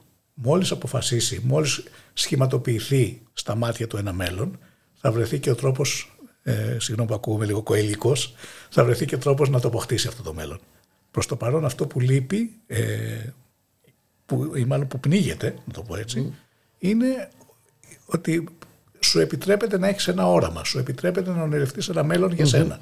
Αυτό που προσπαθούν να το εμφυσίσουν τα κραταία κόμματα είναι βασικά είσαι το σκλαβάκι μας μέχρι να πεθάνεις. Ναι, ε, δεν μπορεί να το αποδεχτεί κανένας φυσιολογικός άνθρωπος αυτό. θα έλεγα εγώ. Ε, κοίταξε, μην, ε, να σου πω κάτι. μην υποτιμάμε τη δύναμη της Τίνα. Δηλαδή, ε, όχι, δεν την υποτιμάμε καθόλου. Δεν την υποτιμάμε τη δύναμη της ε, Τίνα. Ναι, αλλά... η, η δουλειά των καναλιών είναι να επιβάλλουν το γεγονός ότι δεν υπάρχει άλλη πρόταση, να την κρύβουν αυτή την πρόταση. Ε, ναι, εννοείται ε, ότι προσπαθούν να την κρύψουν αυτή την πρόταση και κάθε άλλη πρόταση ε, που υπάρχει. Ε, έχασα τον ερμό μου όμως τώρα. Τι ήθελα να πω; Ότι θα πρέπει και ο κόσμος να έχει και καθαρά δεδομένα. Δηλαδή και να τον ρωτήσεις τα ίσα αν θα αποδεχθεί κάποιους κινδύνους. Πολύ σωστά το θέτεις. Πάρα πολύ σωστά. Αν είσαι έτοιμος να παλέψεις για αυτό που σου αξίζει. Ε, και καλό είναι να το ρωτήσουμε κάποια στιγμή γιατί ο κόσμος επί της ουσίας όλα αυτά τα χρόνια δεν έχει ερωτηθεί. Θα Δηλαδή μέχρι πού είναι διατεθειμένος να φτάσει, τι είναι διατεθειμένος να ανεχτεί, να υποφέρει, τι είναι διατεθειμένος γιατί Και για είναι ποιο- α- για ποιο διατεθειμένος λόγο; να αγωνιστεί. Για ποιο λόγο, Ε, γιατί και τώρα για του ποιο πεις λόγο; θα υποφέρεις, θα σου πει, οκ, να υποφέρω, αλλά γιατί; Ακριβώς. Και να Ενώ του τώρα του εξηγήσω λες και να τώρα υποφέρεις, να υποφέρεις, υποφέρεις, αλλά να χωρίς λόγους. υποφέρεις, αλλά ε, εντάξει τέλειωμο δεν έχει όμως. Όχι. Δηλαδή μέχρι τώρα η, η μόνη υπόσχεση στο λαό ήταν ε, θα σε κάνουμε να υποφέρεις λίγο λιγότερο, απλώς θα κρατήσεις περισσότερο, θα είναι το αντάλλαγμα. Ναι. Δεν, ε, είναι, δεν είναι για κανέναν ζωή αυτή. Όχι, Και δεν, μπορεί να είναι κανένα. κρατήσει Και, για για, και, και δεν τους έχεις πει και όλα τα δεδομένα. Ε, Ναι. Ακόμη και αυτό το δημοψήφισμα ήταν. Ε, πώς να σου το πω τώρα, το ερώτημα ήταν τόσο. ε, Κοίταξε, όποιο και ήταν το ερώτημα, όλοι ξέρουμε ποια ήταν η απάντηση. Όλοι ξέρουμε ποια ήταν η απάντηση. Και σε τι ποσοστά. Να μην το ξεχνάμε αυτό. Όχι, δεν πρόκειται να το ξεχάσουμε αυτό. Ε, και όπως επίσης δεν πρόκειται να ξεχάσουμε τις συνέπειες. Τις συνέπειες δηλαδή της μη αποδοχής του αποτελέσματος του Ακριβώς, δημοψηφίσματος, ακριβώς. ε, Αυτό την και αν είναι- απάθεια, Αυτό και είναι δίδαγμα, ε, αυτό, αυτό, την, από αυτό και αν ε, πρέπει να διδαχτούμε. ε, ναι, την άρκη των ε, κοινωνικών αγώνων, των κινημάτων, δηλαδή την, το μούδιασμα. Το διεθνές Δεν νομίζω, παράδειγμα, δεν νομίζω ότι μπορεί κανείς να τα αρνηθεί. η στροφή προς την ακροδεξιά, γιατί είδαμε τι έκανε η αριστερά υποτίθεται. Όλα αυτά. Όλα αυτά είναι χρήσιμα συμπεράσματα, όπως χρήσιμα είναι και τα συμπεράσματα που θα βγουν από τη σημερινή συζήτηση. Δεν ξέρω, θέλεις να πούμε κάτι για την επικαιρότητα; Τι να πούμε για την επικαιρότητα; Σε 30 χρόνια θα μιλήσω για αυτό. να είμαστε καλά και να μπορούμε να μιλήσουμε. Θα να είμαστε, σε θα ευχαριστήσω είμαστε. πάρα πολύ. Ευχαριστώ πολύ, Πουλίκα. Σπύρο Δερβενιώτη. Να υπενθυμίσω ότι η εκδήλωση είναι στις 7 το απόγευμα στο Τριανόν. Ε; ναι. στον Όπου και πρέπει να κρατήσουν, να πάρουν τηλέφωνο για να κρατήσουν θέση να πούμε και τα Βεβαίως. τηλέφωνα. Λοιπόν είναι 210 88 48 270 και 88 47 571. Σε ευχαριστούμε πάρα πολύ. Να είστε καλά. Καλή συνέχεια. επιτυχία. Καλή συνέχεια και σε σένα.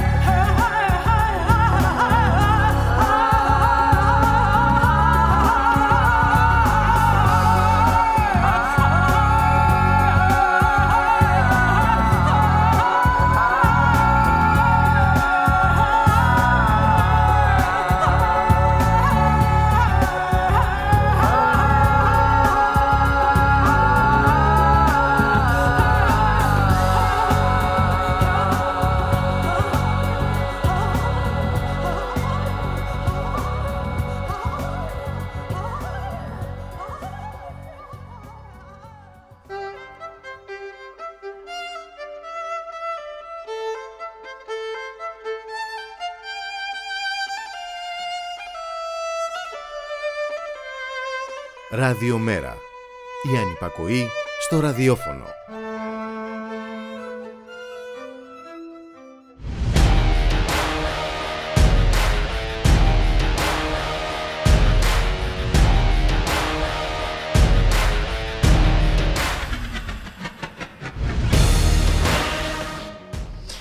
Μία και δέκα πρώτα λεπτά. Σήμερα στη Βουλή είχαμε απάντηση του Πρωθυπουργού σε ερώτηση του Πρόεδρου του ΣΥΡΙΖΑ για την ε, πανδημία. Για τα θέματα του εμβολιασμού της ακρίβειας και φυσικά για το μεγάλο θέμα ε, της αύξησης των ε, καυσίμων. Ήδη ε, οι λογαριασμοί που έρχονται για την ε, ΔΕΗ αγγίζουν το διπλάσιο προηγούμενων και όλα αυτά τα θέματα ε, μίλησε την περασμένη εβδομάδα στη Βουλή ο γραμματέας του ΜΕΡΑ 25 ο Γιάννης Βαρουφάκης. Ας ακούσουμε αυτή την ομιλία. Ευχαριστώ κυρία Πρόεδρε, κυρίες και κύριοι συνάδελφοι, κύριε Υπουργέ. Όταν διάβασα ότι θα φέρετε νομοσχέδιο, με το οποίο προβλέπετε βο- βοηθός για άτομα με ειδικές ανάγκες, χειροκρότησα μέσα μου.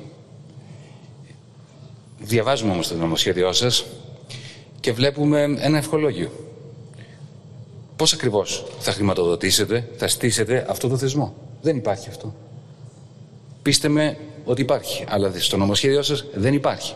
Μου θυμήσατε τον θεσμό των βρεφονιπιακών σταθμών που τον νομοθετήσατε και τελικά τρέχατε μετά να βρείτε κάποιο τρόπο να προσποιηθείτε ότι τον εφαρμόζετε.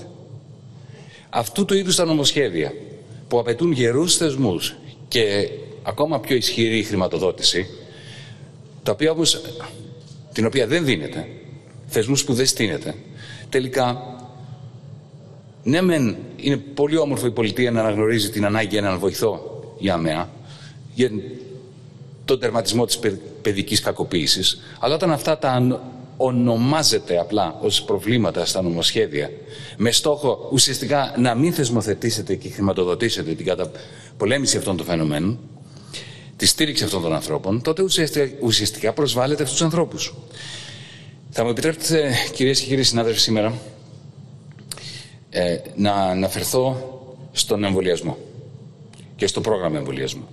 Γιατί είμαστε στο βαθύ φθινόπωρο πια. Βλέπουμε να κοκκινίζουν περιοχές της Ελλάδας και όπως πέρυσι έχουμε μια κυβέρνηση η οποία με προσευχές αντιμετωπίζει τον κίνδυνο που έχουμε. Θα είμαι ξεκάθαρος, κυρίες και κύριοι της, συνέδρυφης, της uh, κυβέρνησης. Ως ανθρωπότητα, ως ανθρώπινο είδος, είμαστε τυχεροί που οι επιστήμονες βρήκαν εμβόλια γρήγορα, τα οποία είναι και ασφαλή και αποτελεσματικά, πιο ασφαλή και πιο αποτελεσματικά από ό,τι περιμέναμε, από ό,τι ευχόμασταν. Πράγματι, αυτό το ιατρικό θαύμα, το επιστημονικό θαύμα, εάν πολιτικά μπορούσαμε να το διαχειριστούμε και να εμβολιαστούν όλοι και όλες, θα είχαμε ουσιαστικά λήξει σε πολύ μεγάλο βαθμό το πρόβλημα της πανδημίας. Συμφωνούμε εδώ; Πιστεύω ότι συμφωνούμε. Γι' αυτό είναι πολύ σημαντικό να εμβολιαστούμε όλοι. Με κάποιες πάρα πολύ μικρές εξαιρέσεις που θα- θα πρέπει να μας πει το ιατρικό επάγγελμα ποιες είναι. Όμως, βλέπετε ότι έχουμε κολλήσει. Τόσο στις ΗΠΑ όσο και ιδίως εδώ. Το ποσοστό του εμβολιασμού έχει καθυλωθεί. Εδώ είναι η πολιτική η αποτυχία. Κυρίες και κύριοι της κυβέρνησης, ήταν εύκολο το λάθος στο οποίο πέσατε.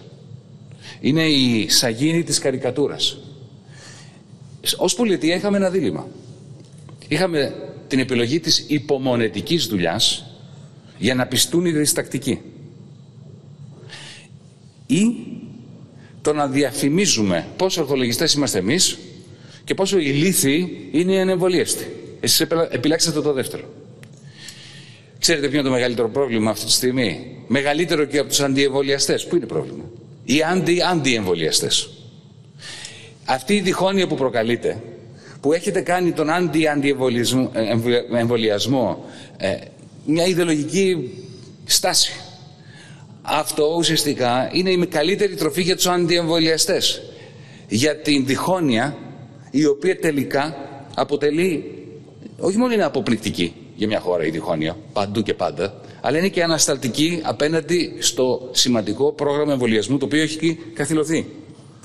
Κυρίες και κύριοι συνάδελφοι, δεν είναι κάθε διστακτικός πολίτης συνωμοσιολόγος. Δεν πιστεύει κάθε, κάθε πολίτης που δεν εμβολιάζεται ότι το εμβόλιο έχει σχεδιαστεί για τη γενοκτονία μας. Υπάρχουν άνθρωποι οι οποίοι απλά θέλουν να πιστούν. Σύμφωνα με πρόσφατες έρευνες, λιγότεροι από τους μισούς ανεμβολίαστους δηλώνουν ότι δεν θα εμβολιαστούν. Θέλουν πιο πολλά στοιχεία. Θέλουν να χρησιμοποιήσουμε την πυθό. Το ερώτημα είναι τι κάνουμε να τους πείσουμε. Η στρατηγική της κυβέρνησής σας, κυρίες και κύριοι της, κυ- της Νέας Δημοκρατίας, είναι να τους κάνετε τη ζωή πιο δύσκολη και ακριβότερη. Ένας συνδυασμός αυταρχισμού, δεν μπαίνεις εδώ αν δεν ενδείξεις το πιστοποιητικό υγειονομικών προβλημάτων, έτσι, με αγοραίο αποκλεισμό. Δηλαδή να χρεώνεις τα rapid test για να αναγκαστούν να εμβολιαστούν. Αυτή η τακτική, έξω από το ιδεολογικό, ηθικό και νομικό πλαίσιο, ας δούμε εντός αποτελεσματικά. Όσον αφορά την αποτελεσματικότητα, αυτή η τακτική δεν δουλεύει. Και το έχετε δει, δεν δουλεύει. Υπήρξε ένα ποσοστό που ήταν αυτοί που σου λένε δεν θα το κάνω τώρα, θα το κάνω αργότερα, ας περιμένω και λίγο. Αυτούς τους πείσατε, εμβολιάστηκαν. Καλό είναι αυτό, πρόοδο. Όμως, με την μεταχείριση των υπόλοιπων με αυθαρχικό τρόπο ή με τρόπο ουσιαστικά χρεοκοπίας τους ή εμβάθυνσης της υπάρχουσης χρεοκοπίας τους, να τους το κάνετε ένα πολύ ακριβό, το να μην εμβολιαστούν, τσιμεντώνεται τον αντιεμβολισμό. Γι' αυτό λέω ότι ο αντι-αντιεμβολιασμό είναι ο χειρότερος εχθρός του εμβολιασμού. Η εναλλακτική της στρατηγικής της κυβέρνησης είναι μια προοδευτική ανθρώπινη στρατηγική. Μια έξυπνη καμπάνια πυθούς και συναδέλφωσης. Να δώσω ένα παράδειγμα. Ο τρόπος με τον οποίο παρουσιάζουμε τα στατιστικά στοιχεία. Διαβάζω στις εφημερίδες, οι οποίες ακολουθούν κατά γράμμα αυτά που λένε οι της κυβέρνησης, το 10% των νοσοκομιακών δεν έχουν εμβολιαστεί. Και ουσιαστικά το, ο υπότιτλος ο σιωπηλός υπότιτλος είναι είστε καθάρματα. Εσείς που είστε στα νοσοκομεία και δεν εμβολιαστήκατε. Υπάρχει και ένας άλλος τρόπος να παρουσιάσει τα ίδια στατιστικά στοιχεία. Αντί να πεις το 10% δεν εμβολιαστήκατε, είστε καθάρματα, να πεις το 90% έχουν εμβολιαστεί. Ελάτε μαζί μας και οι υπόλοιποι. Είναι θέμα και ήθους και ύφους. Πώς παρουσιάζεις ακριβώς το ίδιο μήνυμα, ακριβώς το ίδιο στατιστικό δεδομένο. Διαβάζω και σας ακούω κιόλας. Λέτε, ας πούμε, παράδειγμα, το 40% των ηλικιών 18 με 30 δεν έχουν εμβολιαστεί. Και ο τρόπος με τον οποίο αναφέρεστε σε αυτούς είναι ότι είναι γελοί. ότι δεν είναι ορθολογιστές. Για σκεφτείτε την εναλλακτική να τους πείτε. Ξέρετε, στην ηλικία 18 με 30 το 60% έχουν εμβολιαστεί. Ελάτε όλοι μαζί να το ανεβάσουμε κι άλλο. Είναι ειδοποιώς διαφορά. Τι έχουν γίνει οι επικοινωνιολόγοι; Σας, έχετε πάρα πολύ καλούς και ακριβοπληρωμένους. Εξ Αμερικής. Και αυτοί γνωρίζουν πάρα πολύ καλά αυτό που λέω. Και αν θέλετε να τους το μεταφέρετε για να μην ψάχνετε και στο λεξικό, λέγεται nudge theory. Αυτό που μόλις ανέφερα. Πείτε τους να σας βοηθήσουν. Κυρίες και κύριοι συνάδελφοι, έχει σημασία και θα το βάλω μια φορά με λίγο διαφορετικά λόγια για να το επεδώσουμε. Υπάρχουν δύο επιλογές. Η πρώτη επιλογή είναι η δημονοποίηση με έμφαση στους λίγους ανεμβολίαστους συνωμοσιολόγους. Υπάρχουν. Αλλά είναι λάθος η έμφαση σε αυτούς. Είναι λάθος η έμφαση στον ανορθολογισμό κάποιων που προτιμούν να παίρνουν τοξικά παρασυκτικογόνα που δεν δουλεύουν και τα προτιμούν αυτά από τα ακίνδυα εμβόλια. Είναι λάθος να επικεντρώνεσαι σε αυτούς. Είναι λάθος αυτό που έκανε η κυρία Κεραμέως κυρία Κεραμέο, στα πανεπιστήμια. Εμείς λέγαμε από την αρχή και για τα σχολιά, αλλά ιδίως τώρα με τα πανεπιστήμια, μετατρέψτε ή εισάγετε σε κάθε ανώτατο εκπαιδευτικό ίδρυμα μια μονάδα από τη μία μεριά δωρεάν μαζικών τεστ, συνεχώς κάθε εβδομάδα, και ταυτόχρονα η ίδια μονάδα να είναι και μονάδα εμβολιασμού. Και να εμβολιάζει και να κάνει συνεχή τεστ. Εσείς σας άκουσα, κυρία Κεραμέως, να λέτε δεν θα τους δώσουμε δωρεάν τεστ για να τους επιβάλλουμε ή για να τους δώσουμε κίνητρο να εμβολιαστούν. Το οποίο είναι απολύτως ανόητο. Επιτρέψτε μου την λέξη. Δεν είναι κάτι λιγότερο από ανόητο. Πρώτον, και εμείς οι εμβολιασμένοι πρέπει να κάνουμε τεστ. Γιατί είμαστε τυχεροί προς το παρόν. Τα στελέχη που κυκλοφορούν του κορονοϊού, Δέλτα, Μη κτλ. Φαίνεται ότι τα εμβόλια που έχουμε συνεχίζουν να είναι ενεργά απέναντί τους. Αυτό είναι πολύ καλό. Αλλά που ξέρουμε τι θα γίνει με το στέλεχος ε, σίγμα ταφ, ζ, αύριο. Η χώρα, η εθνική άμυνα της χώρας απέναντι στην πανδημία, και αν όχι αυτή στην επόμενη, είναι να έχουμε αυτό το δίκτυο, το δημόσιο δίκτυο μαζικών δωρεάν τεστ. Να ξέρουμε τι συμβαίνει αυτή τη στιγμή στο Αριστοτέλειο Πανεπιστήμιο. Τι συμβαίνει αυτή τη στιγμή στο Πανεπιστήμιο Αθηνών, στο Πανεπιστήμιο Πάτρας, στα, στα σχολεία. Ποια είναι η έκταση και η επέκταση και η δυναμική πορεία, τροχιά του ιού και των διαφορών στελεχών, διαφόρων στελεχών του ιού; Δεν είναι δυνατόν, κυρία Κεραμέως, να λέτε στα πανεπιστήμια, στους φοιτητές και στους καθηγητές, εμβολιαστείτε και μετά δεν χρειάζεται να ξανακάνετε τεστ. Αυτό είναι ο ορισμός της ανόητης ανευθυνότητας και της αναποτελεσματικότητας τελικά. Η δεύτερη επιλογή που έχετε, που έχουμε όλοι ως πολιτεία, είναι να σκύψουμε με αγάπη και με σεβασμό πάνω στην εργάτρια, για παράδειγμα, που φοβάται ότι αν εμβολιαστεί, μπορεί να κάνει πυρετό μία-δύο μέρες και να χάσει ένα μεροκάματο που δεν έχει τη δυνατότητα να το χάσει. Το σκέφτεστε αυτό; Που δεν έχει που να αφήσει το παιδί της. Κάποιος πρέπει να μπορέσει να μιλήσει σε αυτούς τους ανθρώπους. Όχι μόνο να τους στηρίξεις οικονομικά, αλλά να τους μιλήσεις κιόλας. Γι' αυτό εμείς ως Μέρα 25 κάναμε μία πρόταση. Κάναμε την πρόταση να διαθέσει το Εθνικό Σύστημα Υγείας στους πολίτες που νιώθουν διστακτικοί, που φοβούνται, που δεν είναι συνωμοσιολόγοι, που δεν πιστεύουν ότι το εμβόλιο είσαι γενοκτονία, αλλά έχουν μια αγωνία και θέλουν να μιλήσουν σε κάποιον. Δεν έχουν όλοι, ξέρετε, κυρίες και κύριοι της κυβέρνησης, πρόσβαση σε επιστημονικό προσωπικό. Να μπορέσουν να μιλήσουν με έναν γιατρό στο ΕΣΥ, να πούνε Αυτή είναι η κατάστασή μου, γιατρέ, φοβάμαι. Να φοβάμαι ή να μην φοβάμαι, να το κάνω ή μην το κάνω. Το προτείναμε. Μας αγνοήσατε. Ούτε καν όχι δεν μας είπατε. Τουλάχιστον τιμήστε μας με ένα όχι, ότι είναι ανόητη η ιδέα αυτή. Κέντρα δωρεάν τεστ και εμβολιασμών, το είπαμε αυτό πριν αλλά και μικρές κινήσεις. Για παράδειγμα, υπήρξε μια πρόσφατη έρευνα, μια μελέτη ε, στις ε, Ηνωμένες Πολιτείες από την Katie Milkman και την Angela Duckworth, η, πολύ συστηματική μελέτη, για το τι είναι αυτό το οποίο αυξάνει το ποσοστό των εμβολιασμών. Τι είναι αυτό που πείθει κάποιον; Και δίνω ένα απλό παράδειγμα. Να σου έρθει ένα SMS, αν έχεις καθυστερήσει και δεν έχεις πάει να εμβολιαστείς, που να λέει: Σας έχουμε κρατήσει τη δόση σας. Σας περιμένει στο τάδε μέρος. Ένα τόσο απλό SMS. Αυτά είναι τα μικρά αλλά σημαντικά βήματα που παίρνει μια κυβέρνηση, μια πολιτεία που αγκαλιάζει με αγάπη και με σεβασμό τους διστακτικούς. Έχετε χάσει το ζητούμενο, την προστασία των πολιτών και έχετε αφαιθεί σε αυτό το συνδυασμό αυταρχισμού από τη μία μεριά και αγοραίων μεθόδων αύξησης του κόστους για τους ανεμβολίες τους. Επιτρέψτε μου κύριε Υπουργέ, κυρίες και κύριοι Υπουργοί, ένα διανοητικό πείραμα, το κάνουμε μαζί. Έστω ότι η κυβέρνηση ερχόταν εδώ στην Ολομέλεια, ελπίζω να μην σας βάζω ιδέες, μην το κάνετε, είναι διανοητικό πείραμα αυτό. Έτσι. Έστω ότι έρχεστε εδώ και λέτε, προτείνετε το εξής. Φαίνεται ένα, μια τροπολογία, ένα νομοσχέδιο που λέει το εξής. Κάθε πολίτης της χώρας που δεν έχει εμβολιαστεί θα πληρώνει έναν επιπλέον φόρο, χαράτσι, 100 ευρώ το μήνα τα οποία, για να πείσετε και την αντιπολίτευση, θα πηγαίνουν όλα στο Εθνικό Σύστημα Υγείας για να θωρακίσουν το Εθνικό Σύστημα Υγείας έτσι ώστε οι ανεμβολίαστοι να πληρώνουν το κόστος παράδειγμα. Έτσι. Είναι αλήθεια ότι αν το εισάγετε αυτό, λοιπόν, μην το εισάγετε, αλλά αν το εισάγετε, κάποιοι θα εμβολιαστούν αντί να πληρώνουν 100 ευρώ το μήνα πρόστιμο. Όμως, με μια τέτοια κίνηση θα έχετε τσιμεντώσει εκείνους που αρνούνται το εμβόλιο επειδή αρνούνται το δικαίωμα ενός αυταρχικού και ανάλγη του καθεστώτος, κράτους, να διαφεντεύει τις ζωές τους. Τελικά και θα, θα έχετε δημιουργήσει μεγαλύτερο πρόβλημα. Δεν θα ανέβουν αρκετά αποτελεσματικά τα ποσοστά εμβολιασμού και θα έχετε διχάσει την κοινωνία με έναν αγοραίο νεοφιλελεύθερο τρόπο. Και όλα αυτά, μην ξεχνάμε ότι δεν γίνονται στην Ελβετία.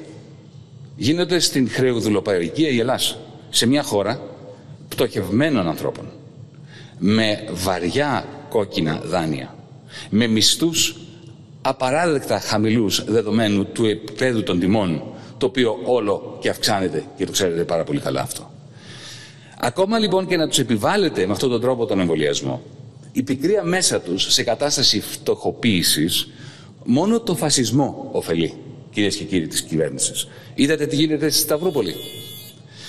Βλέπουμε ξανά και πολιτικά την επανάληψη της τακτικής της κυβέρνησης Σαμαρά. Αυτό το γλύφιν της ακροδεξιάς μέσω των ίσων αποστάσεων στα δύο άκρα.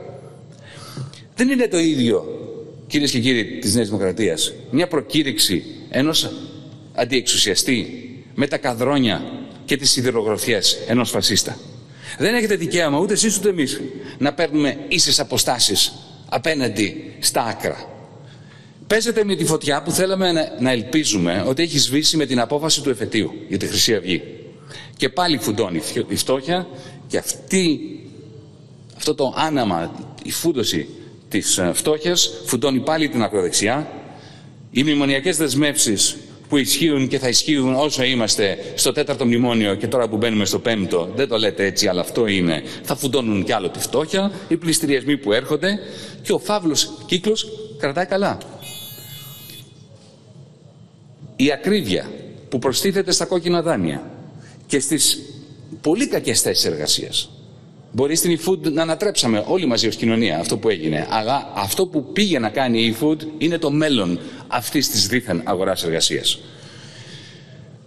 Τι θα μπορούσε να γίνει διαφορετικά, ρωτάτε, για την ακρίβεια, για παράδειγμα. Κυρίες και κύριοι συνάδελφοι, πάρουμε το παράδειγμα των λογαριασμών του ηλεκτρικού ρεύματος. Γιατί είναι και μεγάλο ζήτημα τώρα η ιδιωτικοποίηση της ΔΕΗ.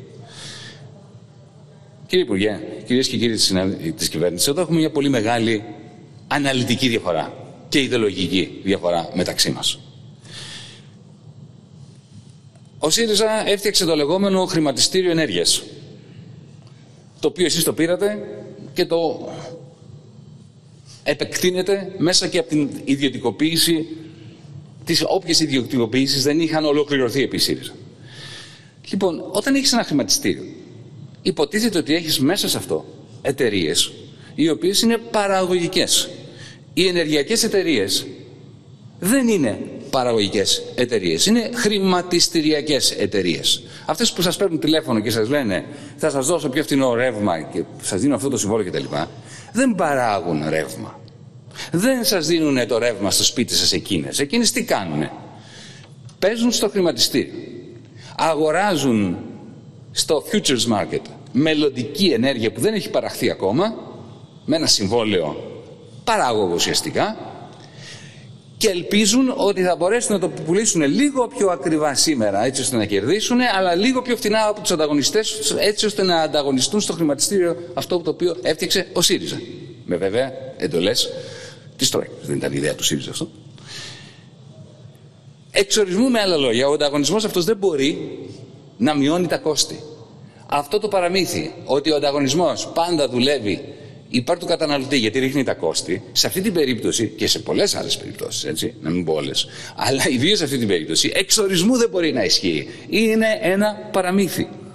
Ότι ο ανταγωνισμό αυτός το μόνο που κάνει είναι στην περίοδο των παχιών αγελάδων να αποσπά προσόδους από το καταναλωτικό κοινό, από την ελληνική πολιτεία και να τις μεταφέρει σε αυτές τις χρηματιστηριακές εταιρείες που παρουσιάζονται ως ενεργειακές. Και στην περίοδο των ισχνών αγελάδων τότε πάλι αποσπούν προσόδους από την κοινωνία, είτε γιατί τους διασώζεται, τους δίνεται επιδοτήσεις, είτε μέσω της πτώχευσής τους που τελικά έχουν αντίκτυπο στο κόστος της ενέργειας στην Ελλάδα. Γι' αυτό το ΜΕΡΑ25 είμαστε ξεκάθαροι σε αυτό. Κατάργηση του χρηματιστήριου ενέργειας. Και επανεθνικοποίηση όλων των υποδομών κοινής ωφέλειας. Όπου έχουν ιδιωτικοποιηθεί, όπου έχουν δημιουργηθεί ψεύτο αγορέ για το νερό, για το ρεύμα, η κατάσταση οδήγησε σε αδιέξοδα. Είτε ήταν η Enron στην Καλιφόρνια, είτε το νερό στο Βερολίνο. Θυμάστε που έγινε η επαναδημοτικοποίηση του νερού λόγω της αποτυχίας της ιδιωτικοποίησης τους. Παρεμπιπτόντως, ένα μικρό σχόλιο για γερμανικές εκλογές. Ξέρετε, για μένα προσωπικά αυτή τη στιγμή, ποιο ήταν το πιο ενδιαφέρον κομμάτι των γερμανικών εκλογών; Το δημοψήφισμα στο Βερολίνο. Που ουσιαστικά εθνικοποίησε 3.000 διαμερίσματα, των οποίων τα νίκια ανέβαιναν πολύ ψηλά. Όλα τα άλλα αποτελέσματα, ιδίως στην δημιουργία, στην ε, σύνθεση μιας ομοσπονδιακής κυβέρνησης σε τελική ανάλυση δεν θα αλλάξουν τίποτα ούτε στη Γερμανία ούτε στην Ευρωπαϊκής Ένωσης. Κλείνω την παρέθεση. Και κλείνω γενικότερα, κυρία Πρόεδρε. Ξεκινάω πάλι, ξεκινάω το κλείσιμο έτσι όπως άρχισα. Αν καταφέρουμε να εμβολιαστούν περισσότεροι, ναι, η πανδημία θα νικηθεί. Τουλάχιστον με το Δέλτα. Δεν ξέρουμε με το Ε τι θα γίνει. Ναι, είμαι ξεκάθαρος σε αυτό. Τα εμβόλια είναι αποτελεσματικά, είναι σωτήρια, είναι δημόσιο αγαθό. Τα έχει ανάγκη ο κόσμος μας εκεί έξω. Το πρόβλημα είναι ότι μία αναποτελεσματική κυβέρνηση που επιστρατεύει συστηματικά τον αυταρχισμό ώστε να εξυπηρετεί τους πάρα πολύ λίγους, κατακρεουργώντας τα δημόσια αγαθά, δεν πείθει εκείνους και εκείνες που πρέπει να πιστούν. Και έτσι η κοινωνία μας ταλανίζεται ακόμα από μια πανδημία που θα μπορούσε να έχει εκλείψει ουσιαστικά. Έτσι εξτοξεύονται οι λογαριασμοί του ηλεκτρικού ρεύματος στα ύψη. Έτσι ξαναεκολάπτεται το αυγό του φιδιού στη Σταυρούπολη και αλλού. Γι' αυτό, κυρίες και κύριοι της κυβέρνησης, σας προσκαλώ να με διαψεύσετε στην πράξη. Κάντε μια κίνηση τώρα, σοβαρά μου Αφήστε τον αυταρχισμό στην άκρη. Τουλάχιστον στα ζητήματα της πανημία, αγκιάστε την προοδευτική, την ανθρώπινη στρατηγική αντί για την αυτική αγορά στρατηγική. Φοβάμαι ότι δεν θα το κάνετε, ότι δεν είναι στη φύση σας. Στο χέρι σας είναι να με διαψεύσετε. Ευχαριστώ. Ευχαριστώ κύριε Πρόεδρε.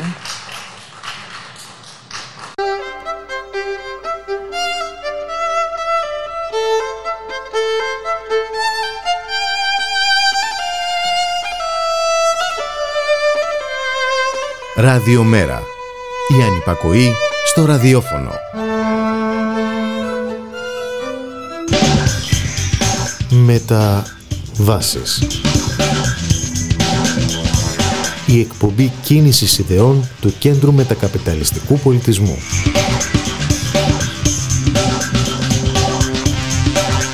Κάθε Τετάρτη από τις 4 έως τις μισή το απόγευμα από το Ράδιο Μέρα.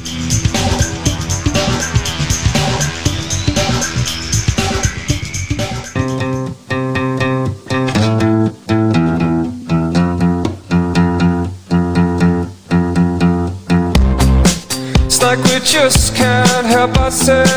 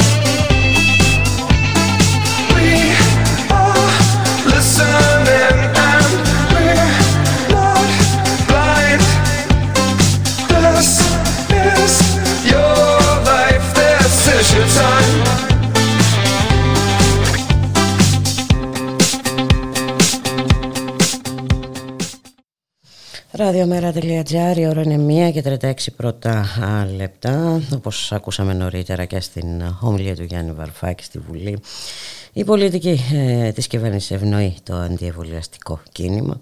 Αυτή την πολιτική υπερασπίστηκε με τον τρόπο του και σήμερα ο Πρωθυπουργός. Καμία ανάληψη ευθύνης, καμία αυτοκριτική ε, για την κυβερνητική τακτική, όλα καλώς καμωμένα.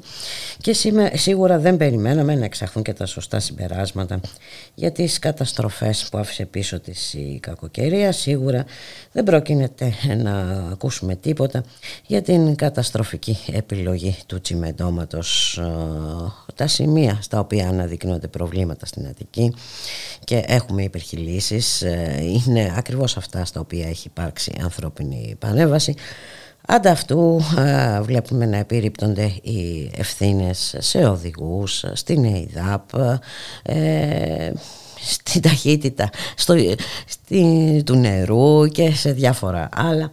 Το μόνο που δεν πρόκειται να ακούσουμε ποτέ από αυτήν εδώ την κυβέρνηση είναι αυτοκριτική, παραδοχή κάποιων λαθών και ε, φυσικά αλλαγή ε, πολιτικής. Για το θέμα των πλημμυρών αλλά και ε, την επιλογή της Υπουργού Παιδείας να επιμείνει στην αξιολόγηση των εκπαιδευτικών την ώρα που είδαμε πλημμυρισμένα σχολεία, την ώρα που βλέπουμε συγχωνεύσεις τμήματων, την ώρα που βλέπουμε να συνοστίζονται μέχρι και 30 παιδιά σε μία τάξη. Μίλησε στη Βουλή ο βουλευτής του ΜΕΡΑ 25, ο Κλέον Γρηγοριάδης, θα τον ακούσουμε στη συνέχεια. Ε, εμείς σε αυτό το σημείο θα σας αποχαιρετήσουμε. Στη ρύθμιση του ήχου Γιώργος Νομικός, στην παραγωγή Χιάνου Θανασίου, στο μικρόφωνο η Μπουλίκα Μιχαλοπούλου. Ο εκπρόσωπος τύπου του ΜΕΡΑ 25, Μιχάλης Κρυθαρής, δεν ήταν σήμερα μαζί μας, είναι ασθενής, να το ευχηθούμε περαστικά. Να ευχηθούμε και σε εσάς, να είσαστε όλες και όλοι καλά, καλώς εχόντων των πραγμάτων. Θα τα ξαναπούμε αύριο στις 12 το μεσημέρι. Γεια χαρά. Σας ευχαριστώ πολύ κύριε Πρόεδρε που μου δίνετε το λόγο. Κυρίες και κύριοι βουλευτές, κύριε Υπουργέ, κύριε Πρόεδρε, είναι γνωστές στο Πανελλήνιο, είναι γνωστή στο Πανελλήνιο η άβυσος, η πολιτική άβυσος που μας χωρίζει από τις απόψεις της κυρίας Γεννηματά όσον αφορά τη σωτηρία της χώρας μας. Εμείς πιστεύουμε το ένα άκρο, η κυρία Γεννηματά το άλλο. Είμαι όμως αυτή τη στιγμή εδώ, σαν κοινοβουλευτικός εκπρόσωπος του ΜΕΡΑ 25 και ξεκινάω το λόγο μου για να δηλώσω προς κάθε κατεύθυνση ότι στεκόμαστε ολόψυχα, τόσο το ΜΕΡΑ 25 όσο και εγώ προσωπικά, ο Κλέον Γρηγοριάδης, στο πλάι της κυρίας Γεννηματά, τόσο για την για το ήθος που έχει επιδείξει όλα αυτά τα χρόνια σε ενασχόληση με την πολιτική ζωή, όσο κυρίως για μας το ΜΕΡΑ25, κυρίως αυτό το δεύτερο είναι το σημαντικό, κύριε Πρόεδρε, για το γεγονός ότι αποτελεί αυτή τη στιγμή τη μόνη γυναίκα πρόεδρο κοινοβουλευτικής ομάδας στο Ελληνικό Κοινοβούλιο, που είναι ένα δώρο για μας, για όλους μας, γιατί μας κάνει να μοιάζουμε λιγότερο παλαιοληθικοί στον υπόλοιπο πλανήτη όταν μας κοιτά. Θυμίζω ότι έχουμε μια αναλογία γυναικών προς άνδρες βουλευτών στο Κοινοβούλιο όμως, η οποία θα μπορούσε να είναι αστεία αν δεν ήταν βαθιά τραγική. Τώρα, διαβάζω κύριε Πρόεδρε από τον κανονισμό της Βουλής, από το άρθρο 87, την παράγραφο 2.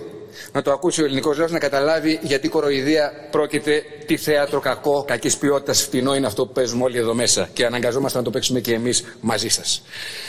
Άρθρο λοιπόν 87, παράγραφος 2. Προστίκες ή τροπολογίες βουλευτών και υπουργών κατατίθενται τρεις τουλάχιστον ημέρες πριν την έναρξη συζήτησης στην Ολομέλεια, στο τμήμα διακοπής των εργασιών της Βουλής ή στην αρμόδια ιδιαρχική επιτροπή. Και επίσης από το άρθρο 88, παράγραφος 3, οι τροπολογίες, κύριε Πρόεδρε, πρέπει να σχετίζονται με το κύριο αντικείμενο του νομοσχεδίου ή της πρότασης νόμου.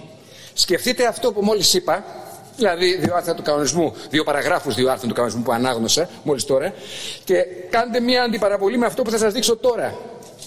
Κοιτάξτε.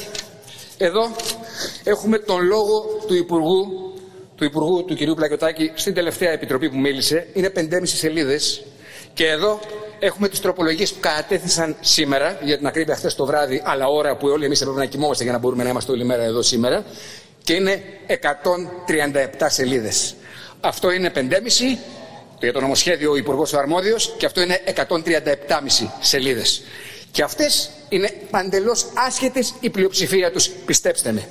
Α δώσουμε τώρα, κύριε Πρόεδρε, για να καταλάβουν και οι, οι, οι, οι ανύποπτοι άνθρωποι που μας ακούνε και έξω και ψηφίζουν Νέα Δημοκρατία, παραδείγματα των τροπολογιών. Θα σας δώσω ένα παράδειγμα, δύο τροπολογιών ακριβώς που κατατέθησαν σήμερα, κύριε Πρόεδρε. Ακούστε το παράδειγμα, λοιπόν. Συνεχίζει απλώς η Κυριάκος Μητσοτάκης, κύριε Πρόεδρε, ΑΕ, τα δωράκια της στην ολιγαρχία. Το Μάιο που μας πέρασε, η ανώνυμη αυτή εταιρεία που παριστάνει την κυβέρνηση εδώ και δυόμιση σχεδόν χρόνια στον τόπο, θεσμοθέτησε την παροχή κρατικής εγγύησης, κύριε Πρόεδρε, ύψους 100 ολόκληρων εκατομμυρίων ευρώ προς ποιον; Προς την Energean Oil and Gas SA, άρθρο 40. Σήμερα, με το δεύτερο άρθρο της τροπολογίας σας, κύριε Υπουργέ, το 1104 η εγγύηση επεκτείνεται και για δανεισμό από διεθνή χρηματοπιστωτικά ιδρύματα της εν λόγω εταιρείας. Να σημειώσουμε, κύριε Πρόεδρε, και να το ακούσει ο ελληνικός λαός, γιατί αυτό μας ενδιαφέρει, ότι η εν λόγω απολύτως περιβαλλοντοκτόνο εταιρεία, να το καταλάβει και ο απλός κόσμος, αυτή που σκοτώνει το περιβάλλον εταιρεία, η οποία σύμφωνα με την κυβέρνηση, το σκεπτικό της κυβέρνησης τάχα είναι ότι την επιδοτούμε, γιατί, γιατί παρέχει θέσεις εργασίας. Μην τυχόν και χαθούν θέσεις εργασίας. Τους έπιασε πάρα πολύ μεγάλο μαράζι την κυβέρνηση αυτή του Κυριάκου Μητσοτάκη. Με το που ψηφίστηκε λοιπόν, με το που ψηφίστηκε ο νόμος 4.801 κάθος 21, τι έκανε αυτή η συγκεκριμένη εταιρεία που εσείς ανερυθρίαστα σήμερα την επιδοτείτε αφού της δώσατε εκατομμύρια ευρώ. Της λέτε εγγυώμαι εγώ πάνε πάρε και δάνεια από μεγάλα χρηματοπιστωτικά ιδρύματα. Τι έκανε κύριε Πρόεδρε αυτή με το που ψηφίστηκε ο νόμος 4.801. Απέλησε υπαλλήλους της για να τους αντικαταστήσει με φθηνότερο εργολαβικό προσωπικό. Δεν πείθετε κανένα κύριε Υπουργέ όταν ισχυρίζεστε, ψευδός κατά τη γνώμη μας βέβαια, ότι για να μην χαθούν εργατικά, εργατικές θέσεις ε, δίνετε τόσα λεφτά σε αυτούς τους παρασιτικούς ολιγάρχες και, και περιβαλλοντοκτόνους ολιγάρχες. Τώρα, για το νομοσχέδιό σας και για τις τροπολογίες που είναι περισσότερες από το νομοσχέδιό σας, τα έχετε ακούτε από το πρωί, μην σας κουράσω και εγώ, να περάσω σε κάτι πιο σημαντικό. Αυτή τη στιγμή, κυρίες και κύριοι βουλευτές, κύριε Πρόεδρε, κύριοι Υπουργοί, όπως έχετε αντιληφθεί, αν διατηρείτε ακόμα τις ανθρώπινες ικανότητες που έχουμε όταν γεννιόμαστε όλοι σας, βρέχει. Και ξέρετε ποιο είναι το τραγικό; Δεν βρέχει δυστυχώς μόνο εδώ. Βρέχει ταυτοχρόνως και στη Βόρεια Εύβοια. Βρέχει και στο Αρκαλοχώρι. Βρέχει στο Αχλάδι. Βρέχει στην Ελασσόνα. Να μην σας πω ότι βρέχει και στο Μάτι. Τι κοινό έχουν άραγε όλες αυτές τις περιοχές που ανέφερα; Έχουν το κοινό, κύριε Υπουργοί, που εκπροσωπείτε την κυβέρνηση, αν και δεν είστε καθήλυνα αρμόδιοι υπουργοί, οι τροπολογίες βέβαια σχετίζονται, θα πω τι τροπολογία φέρατε σε σχέση με αυτό. Έχουν το κοινό ότι όλες οι τοποθεσίες που ανέφερα, άλλες έχουν πληγεί πριν πέντε χρόνια, άλλες πριν από έναν μήνα, παραμένουν ανοχήροντε σε οποιαδήποτε σχετικά ισχυρή βροχή. Και τι να σκεφτούν, ξέρετε. Εμείς το ΜΕΡΑ25 δεν εκλεγήκαμε εδώ πέρα για τα αξιώματα. Τα περιφρονούμε βαθιά. Τα περιφρονούσαμε ανέκαθεν. Είχαμε άλλο τρόπο να μα φέρει ο θηρορός μας για να θυμηθώ την περίφημη ρίση του Ανδρέα Παπανδρέου. Είχαμε άλλους τρόπους και μας ήξερε ο θηρορός μας. Εμείς μπλέξαμε με την πολιτική και σιγά σιγά λερωνόμαστε όσο μπλέκουμε με αυτό το συρφετό και τον οχετό που ονομάζεται πολιτική ζωή στην Ελλάδα και πολιτικό σύστημα, μόνο για έναν λόγο για τους ανθρώπους, για να απερασπιστούμε τους ανθρώπους που κανείς σχεδόν σε αυτό το κοινοβούλιο υπάρχουν εξαιρέσεις φωτεινές, το Κομμουνιστικό Κόμμα είναι μία από αυτές, δεν υπερασπίζεται. Είμαστε εδώ για να τους υπερασπιστούμε. Αυτοί οι άνθρωποι παραμένουν εγκαταλελειμμένοι κύριε Πρόεδρε στη μοίρα τους. Και στο Αρκαλοχώρι τι να ελπίζουν, κύριε Υπουργέ, να ελπίζουν ότι αφού δεν έχετε φροντίσει του σεισμόπληκτου της Ελαχσόνας πριν ένα χρόνο, αφήνω τον κύριο Μητσοτάκη, ο οποίος πήγε να εγκαινιάσει το θαυμάσιο σχολείο, που αν δεν ήταν ένας φιλότιμος δάσκαλος θα είχε σκοτώσει τους μισούς μαθητές του, γιατί κατέρευσε με το σεισμό. Πήγε να το εγκαινιάσει και πριν το εγκαινιάσει συναντήθηκε με τον κύριο Ντάλτον, τον περίφημο αυτό υπέα καουμπόι. Φαντάζομαι θα είναι ο Άβερελ εκ των τεσσάρων Ντάλτον, ο πιο ψηλός και άμυαλος. Αυτός θα καταδέχτηκε να συγχρονιστεί με τον πρωθυπουργό της Κυριάκος Μητσοτάκης ΑΕ. Πήγε λοιπόν εκεί, έκανε τη λεζάντα του στα κανάλια, τα οποία κανάλια με τέτοιες τροπολογίες χρηματοδοτείται κάτω από το τραπέζι με εκατοντάδες εκατομμύρια ευρώ για να παίζουν ό,τι θέλετε. Αφού έκανε ό,τι έκανε, έφυγε και σας βεβαιώνω, οι σεισμόπληκτοι μένουν ακόμα σε τροχόσπιτα και κοντέινερς. Τι να ελπίζουν στο Αρκαλοχώρι όταν δεν έχετε βολέψει αυτούς που έχουν ένα χρόνο πίσω πριν σεισμό; Τι να ελπίζουν στην Αγία Άννα, τι να ελπίζουν στο Αχλάδι όταν ομολογήσατε πριν μερικές μέρες ότι φέρατε τροπολογία να εξαιρεθούν από το ενέμφυα οι κάτοικοι του ματιού γιατί δεν έχετε καταφέρει ακόμα δύο κυβερνήσεις και πέντε χρόνια σχεδόν να αποτιμήσετε τις καταραμένες τις ζημιές που πάθανε από τη φωτιά; Τι να ελπίζουν; Δεν ελπίζουν τίποτα. Ελπίζουν ότι ίσω υπάρχουν κάποιοι ανάμεσά μας που ανέβηκαν εδώ πάνω για τους ανθρώπους και όχι για τα καταραμένα τα αξιώματα που συνθλίβουν την ανθρωπιά και την ανθρωπότητα ολόκληρη. Τώρα, Όσον αφορά τις τροπολογίες που ανέφερα πριν, ένα δεύτερο κύριε Υπουργέ παράδειγμα τροπολογίας είναι στο σημερινό νομοσχέδιο τροπολογία που ήρθε στο δικό σας νομοσχέδιο, η οποία είναι η περίφημη τροπολογία πάλι δήθεν λόγω του κατεπήγοντος για απευθείας ανάθεση σε ποια άλλη θα είναι, δεν το λέτε ακόμα, αλλά θα είναι, εγώ σας το υπογράφω να γραφεί στα πρακτικά, θα είναι στην Τέρνα. Ξέρετε πώς το ξέρω εγώ ότι θα είναι στην Τέρνα, Γιατί η Τέρνα είναι μόνος παίκτης. Δεν υπάρχει κανείς άλλος. Όλα τα κάνει Τέρνα στη χώρα. Ξέρετε ποιο είναι το σκανδαλώδες, ότι ο αντιπρόεδρος του ΔΣ του Διοικητικού Συμβουλίου της Τέρνα, τι χάνει να είναι ο πεθερός του Υπουργού Εσωτερικών της χώρα, του, συγγνώμη, του Υπουργού του κ. Γεραπετρίτη. Αυτά θα πρέπει να τα πούμε κάποια στιγμή με το όνομά τους. Να ξέρει ο ελληνικός λαός γιατί όποια πέτρα και αν σηκώσει στην καταραμένη αυτή χώρα από κάτω θα γράφει τέρνα. Για κάποιο συγκεκριμένο λόγο. Αυτή λοιπόν η τροπολογία που ήρθε σήμερα μέσα στις χιλιάδες, στις 135 σελίδες, είναι μια τροπολογία που πάλι με απευθείας ανάθεση θα δώσει τα αντιπλημμυρικά έργα Όπως πριν από 15 μέρες ή ένα μήνα, με απευθείας ανάθεση είχατε δώσει ό του θαύματο σε ποια λέτε, αγαπητοί και αγαπητές συνάδελφοι, στην Τέρνα, σε αυτή την ίδια Τέρνα. Και ποιο είναι το αποτέλεσμα που δώσατε με απευθείας ανάθεση τα εκατομμύρια στην κυρία Τέρνα, 7,5 αν δεν απατώμε, πριν από 15 μέρες ή από 20, ότι οι άνθρωποι πληγήκανε. Αυτό είναι το αποτέλεσμα της Τέρνα, των συγγενών, του συγγενολογίου και δεν ξέρω εγώ τι αλλού. Αυτά είναι τα αποτελέσματα. Αυτός είναι ο τρόπος σας. Τώρα,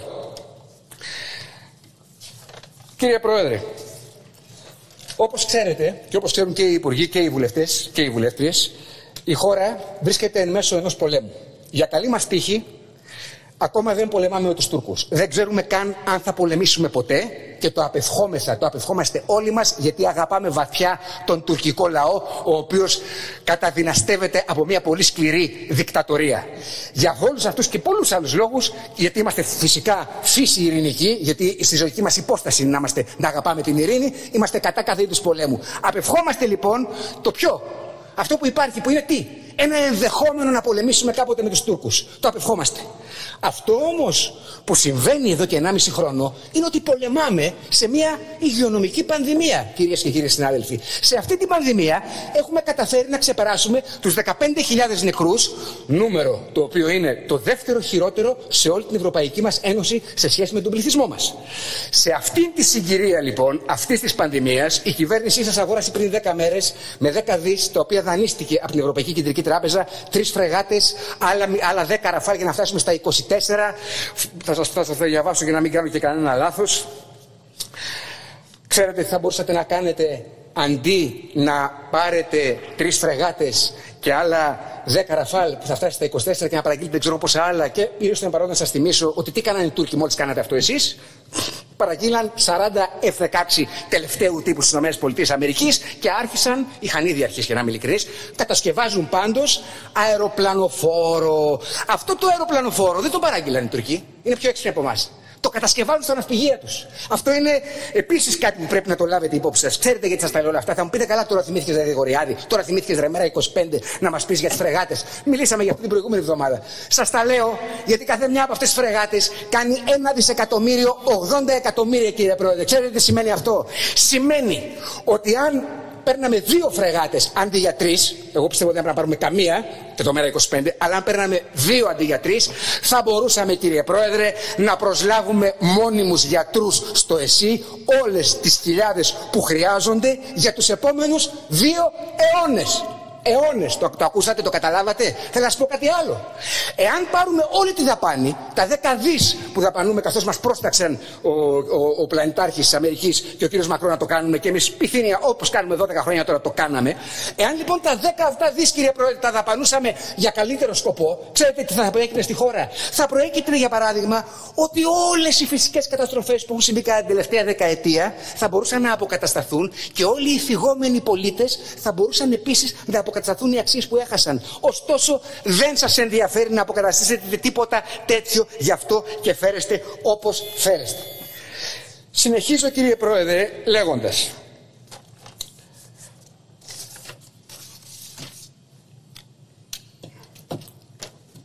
Μπορείτε να περνάτε, κυρίες και κύριοι βουλευτές τη συμπολίτευσης, όποιο νομοσχέδιο θέλετε με 158-157. Θα δούμε τι άλλες διαρροές θα έχετε και τι άλλα φασιστοειδή κρύβεται στις τάξεις τα οποία κάποια στιγμή θα σα εκθέσουν τόσο πολύ που θα αναγκάσετε να τα διαγράψετε. Εν πάση περιπτώσει, μπορείτε να περνάτε ό,τι θέλετε. Χάρη μάλιστα, γιατί κυρία Πρόεδρε όλα αυτά τα περνάνε, χάρη στη ληστρική, αντισυνταγματικότατη, υπερενισχυμενότατη, αναλογική, που μόνο αναλογική δεν είναι, που σας χαρίζει και 50, 80, που δεν θυμάμαι πόσοι βουλευτές σας χάρισε έτσι. Τσάμπα. Τσάμπα και βερεσέ. Μπορείτε να περνάτε όποιο νομοσχέδιο θέλετε με αυτές τις ληστρικές και κλεμμένες πλειοψηφίες από τον ελληνικό λαό. Δεν μπορείτε να περάσετε τίποτα στον ίδιο τον ελληνικό λαό. Στον ίδιο τον ελληνικό λαό. 11 χρόνια μνημονίων, κύριε Πρόεδρε, χάσαμε 41.000 εκπαιδευτικούς. Συνταξιοδοτήθηκαν και δεν προσελήφθη κανείς στη θέση τους. Και θριαμβολογεί η κυρία Κεραμέο σήμερα, γιατί θα, προσλη... θα προσληφθούν 11.500. Δηλαδή θα φτάσουμε να έχουμε χάσει απλώ 30.000. Λέω λοιπόν για αυτό το θέμα, για την αξιο... απαξιολόγηση. Εμείς ξέρετε την αξιολόγηση, τη δίθεν, την ονομάζουμε απαξιολόγηση. Δεν θα με ακρηγορήσω πολύ, κύριε Πρόεδρε, σε δύο-τρία λεπτά θα τελειώσω. Εκ του πονηρού ισχυρίζεστε κυρίες και κύριοι βουλευτές της Νέας Δημοκρατίας ότι η αξιολόγηση αυτή αφορά διδάσκοντες, στη στα μάτια του κόσμου ρίχνετε, λέτε ότι αυτοί είναι τάχα τεμπέληδες και δεν γουστάρουν, αποφεύγουν να αξιολογηθούν. Και γι' αυτό το λόγο βγαίνουν στους δρόμους και λέτε ψέματα διπλά. Γιατί δεν βγήκαν γι' αυτό στους δρόμους. Στους δρόμους βγήκανε γιατί παλεύουν για τους μαθητές και τα σχολιά τους. Ξέρετε πολύ καλά ότι τα μπακέρα ήταν τα κτίρια, οι δομές και όχι η αξιολόγηση των ίδιων. Γιατί τι θα συμβεί; Η αξιολόγηση, ξέρετε καλύτερα από μένα, αφορά σχολικές μονάδες που εσείς αφήνετε χρόνια υποχρηματοδοτούμενες, όλες οι κυβερνήσεις, ώστε να έχετε μετά την ευκαιρία άνετα να τις κλείσετε. Για να πάνε φυσικά στους σχολάρχες και πανεπιστημιάρχες, φίλους σας, παραστικούς ολιγάρχες, τα θύματά σας. Κοινικοί τακτικισμοί με ψεύδι και συκοφαντίες δεν αποτελούν αρετές κατάλληλες για καμία υπουργοπαιδεία και για καμία απολύτως κυβέρνηση. Ηρίστο εμπαρόδο, κύριε Πρόεδρε. Πριν λίγα λεπτά είδα στο διαδίκτυο, στη Νέα Φιλαδέλφια, να βγαίνουν μαθητές δημοτικού από κοντέινερ. Ναι, καλά το ακούσατε, κοντέινερ. Προσπαθούνται να διασωθούν. Το νερό έχει ένα μέτρο ύψος. Το είδα μόλις με τα ίδια μου τα μάτια. Το καταθέτω στη Βουλή, στην Ολομέλεια των Ελλήνων. Οι άνθρωποι είναι, έχουν στήσει λοιπόν δοκάρια, μαδέρια, σκαλοσιέ από το σχολείο 20 μέτρα για να βγαίνουν τα παιδιά με κίνδυνο κάνουν, κάνουν διάφορα ακροβατικά για να μην πέσουν στο νερό το οποίο έχει ένα μέτρο βάθος. Αυτό γίνεται στη Νέα Φιλαδέλφια τώρα. Τώρα, αυτή τη στιγμή. Και βέβαια δεν μπορώ να αφήσω ε, στην ησυχία του το γεγονός και να μην σχολιάσω την παρέτηση του Αυστριακού καγκελάριου. Και ξέρετε, γελάω ήδη. Γιατί γελάω; Γιατί τι συνειδητοποιήσαμε με έκπληξη και φρίκη αυτές τις μέρες ότι αυτό που σε μια ευνομούμενη στοιχειοδό, στοιχειοδό δεν είναι καμιά σοβαρά ευνομούμενη χώρα, δημοκρατική και τέτοια κουραφέ, λέει Αυστρία, σε μια στοιχειοδό ευνομούμενη χώρα της Ευρωπαϊκής Ένωσης. Αυτό που επισύρει ποινές και τελικά οδηγεί έναν ολόκληρο καγκελάριο σε παρέτηση στην Ελλάδα, λυπάμαι, ντρέπομαι που είμαι εδώ πάνω, αποτελεί απλώς κανονικότητα. Κανονικότητα είναι τα 100 συν εκατομμύρια συνολικά που έχετε δώσει στη λίστα Πέτσα. Ξέρετε γιατί έχετε δώσει, ε, έχετε δώσει 40 χέρι με χέρι μετρητά και τα υπόλοιπα είναι διευκολύνσεις, φοροελαφρύνσεις. Δεν θα πληρώσεις αυτό γιατί έχει απώλειες. Εσύ που σε κακομίρι πάλι και πήρες μόνο μια επιστρεπτέα 2.000 θα την πληρώσεις και σου πιω και το αίμα για να την πάρω πίσω. Αλλά εσύ πήρες 100 εκατομμύρια δεν τρέχει και τίποτα, μην τα δίνεις. Έτσι λοιπόν, έτσι λοιπόν έχουμε φτάσει κύριε Πρόεδρε σε αυτό ακριβώς το αδιέξοδο το αδιέξοδο που πραγματικά δεν ξέρω τι σκοπεύετε να κάνετε γι' αυτό. Αυτοί όμως είσαστε. Αυτοί ακριβώς. Στην, στην Αυστρία παρετήθηκε καγκελάριος για αυτό που η Κυριάκος Μητσοτάκης ΑΕ το έχει ψωμοτήρι. Να χρηματίζει τα μέσα. Και ξέρετε πώς αποδεικνύεται του λόγου του αληθές, των λόγων μου του αληθές. Αποδεικνύεται διότι τίποτα από ό,τι θα πω εγώ τώρα εδώ, πέντε πράγματα είπα, δεν θα δημοσιευτεί πουθενά, δεν θα το πει κανένα κανάλι, κανένα σοβαρό, κανένα μεγάλο εννοώ σε, με μεγάλη επισκεπτικότητα site, γιατί όλα αυτά τα έχετε εξαγοράσει και χρηματίζονται. Έτσι λοιπόν, και το ξέρουμε αυτό, γιατί εκτός από μένα κύριε Πρόεδρε, και ο κύριος Βαρουφάκης, αν πει κάτι, πες ότι εγώ δεν είμαι τίποτα, είμαι ο τελευταίος τροχός της αμάξης. Ο κύριος Βαρουφάκης, συνταγματικά, είναι πρόεδρος κοινοβουλευτικής ομάδας. Δυόμιση χρόνια δεν σας κάνει εντύπωση που δεν έχουμε δει σχεδόν ποτέ και πουθενά τον κύριο Βαρουφάκη σε ένα από τα καταραμένα αυτά κανάλια. Μα σε κανένα. Και θα κλείσω για να αστιευτούμε και λίγο κύριε Πρόεδρε. Ε, διαβάζω από το φίλο της εφημερίδας κυβερνήσεως 574 κάθετος Β, 2 δεκάτου του 21. Είναι προχθές. 2 δεκάτου του 21. Ρύθμιση θεμάτων για τη χρησιμοποίηση θηρευτικών ιεράκων, να το ακούει ο κόσμος έτσι. Το όνειρο του κυνηγίου δεν λέει να τελειώσει. Ο Μεσαίωνας καλά κρατεί. Σκοτώνουμε ζώα για απόλαυση. Συγχαρητήρια, μπράβο μας. Μπράβο μας. Ξέρετε εμείς δεν είμαστε λαϊκιστές. Ξέρουμε πώς είναι οι κυνηγοί. Ξέρουμε ότι θα μας συγχαθούν. Θέλουμε να μας συγχαθούν. Το ευχόμαστε. Όποιος κυνηγάει ζωάκια να μας συγχαίρεται και να μας ψηφίσει τον ώρα τον άπαντα. Α, να τα πούμε και αυτά. Όμως, εσείς έχετε χιούμορ, διότι νομοθετείτε εδώ, όχι δεν νομοθετείτε, συγγνώμη, με μια κοινή υπουργική απόφαση, δημοσιεύεται στο φίλο της κυβερνήσεως το εξής καταπληκτικό θα παραμείνει ως αλίστου μνήμης γεγονός αυτό. Περιεχόμενο πρακτικής άσκησης, κύριε Πρόεδρε, και διαδικασία πιστοποίηση εκπαιδευόμενων. Δύο τελείες. Στην πρακτική άσκηση των υποψηφίων, χειριστών αρπακτικών πτηνών, ξέρετε για την ιερακοθυρία, έτσι, που, ψα, που κυνηγάς με γεράκια. Το λέω γελώντας για να μην κλάψω. Στην πρακτική άσκηση λοιπόν των υποψηφίων χειριστών περιλαμβάνονται υποχρεωτικά τα ακόλουθα. Θέλετε να ακούσετε, κύριε Πρόεδρε, το γάμα. Το γάμα, κύριε Πρόεδρε, είναι ανάπτυξη στους εκπαιδευομένους των εφαρμοζόμενων τεχνικών και πρακτικών πρικοθυρία. Των εφαρμοζόμενων, επαναλαμβάνω, τεχνικών και πρακτικών πρικοθυρίας. Διαβάζω από το φύλλο της εφημερίδας της κυβερνήσεως. Ανάλογα με το επίπεδο χειριστή για το οποίο αξιολογούνται. Είναι προφανές ότι πρόκειται για τυπογραφικό λάθος. Το οποίο είναι προφανές ότι σε μια ευνομούμενη κυβέρνηση δεν θα φτάνει ποτέ να δημοσιευτεί το τυπογραφικό λάθος στην εφημερίδα της κυβέρνησης. Όμως θα κλείσω αστειευόμενος λέγοντας, κύριε Πρόεδρε, ότι αν ξέραμε ότι θα στήσετε τόσο ωραία πανεπιστήμια για πρικοθυρία, δεν θα καταδεχόμασταν να, να ζούμε από το ειστέρημα του ελληνικού λαού που μας είχε εκλέξει βουλευτές και να παίρνουμε από το ειστέρημα του λεφτά για να συντηρηθούμε. Θα σπουδάζαμε στις ωραίες σχολές που στείνετε πρικοθύρε θα και θα ζούσαμε θαυμάσια. Σας ευχαριστώ πάρα πολύ για την ανοχή, κύριε Πρόεδρε. Καλώς, ευχαριστούμε τον κύριο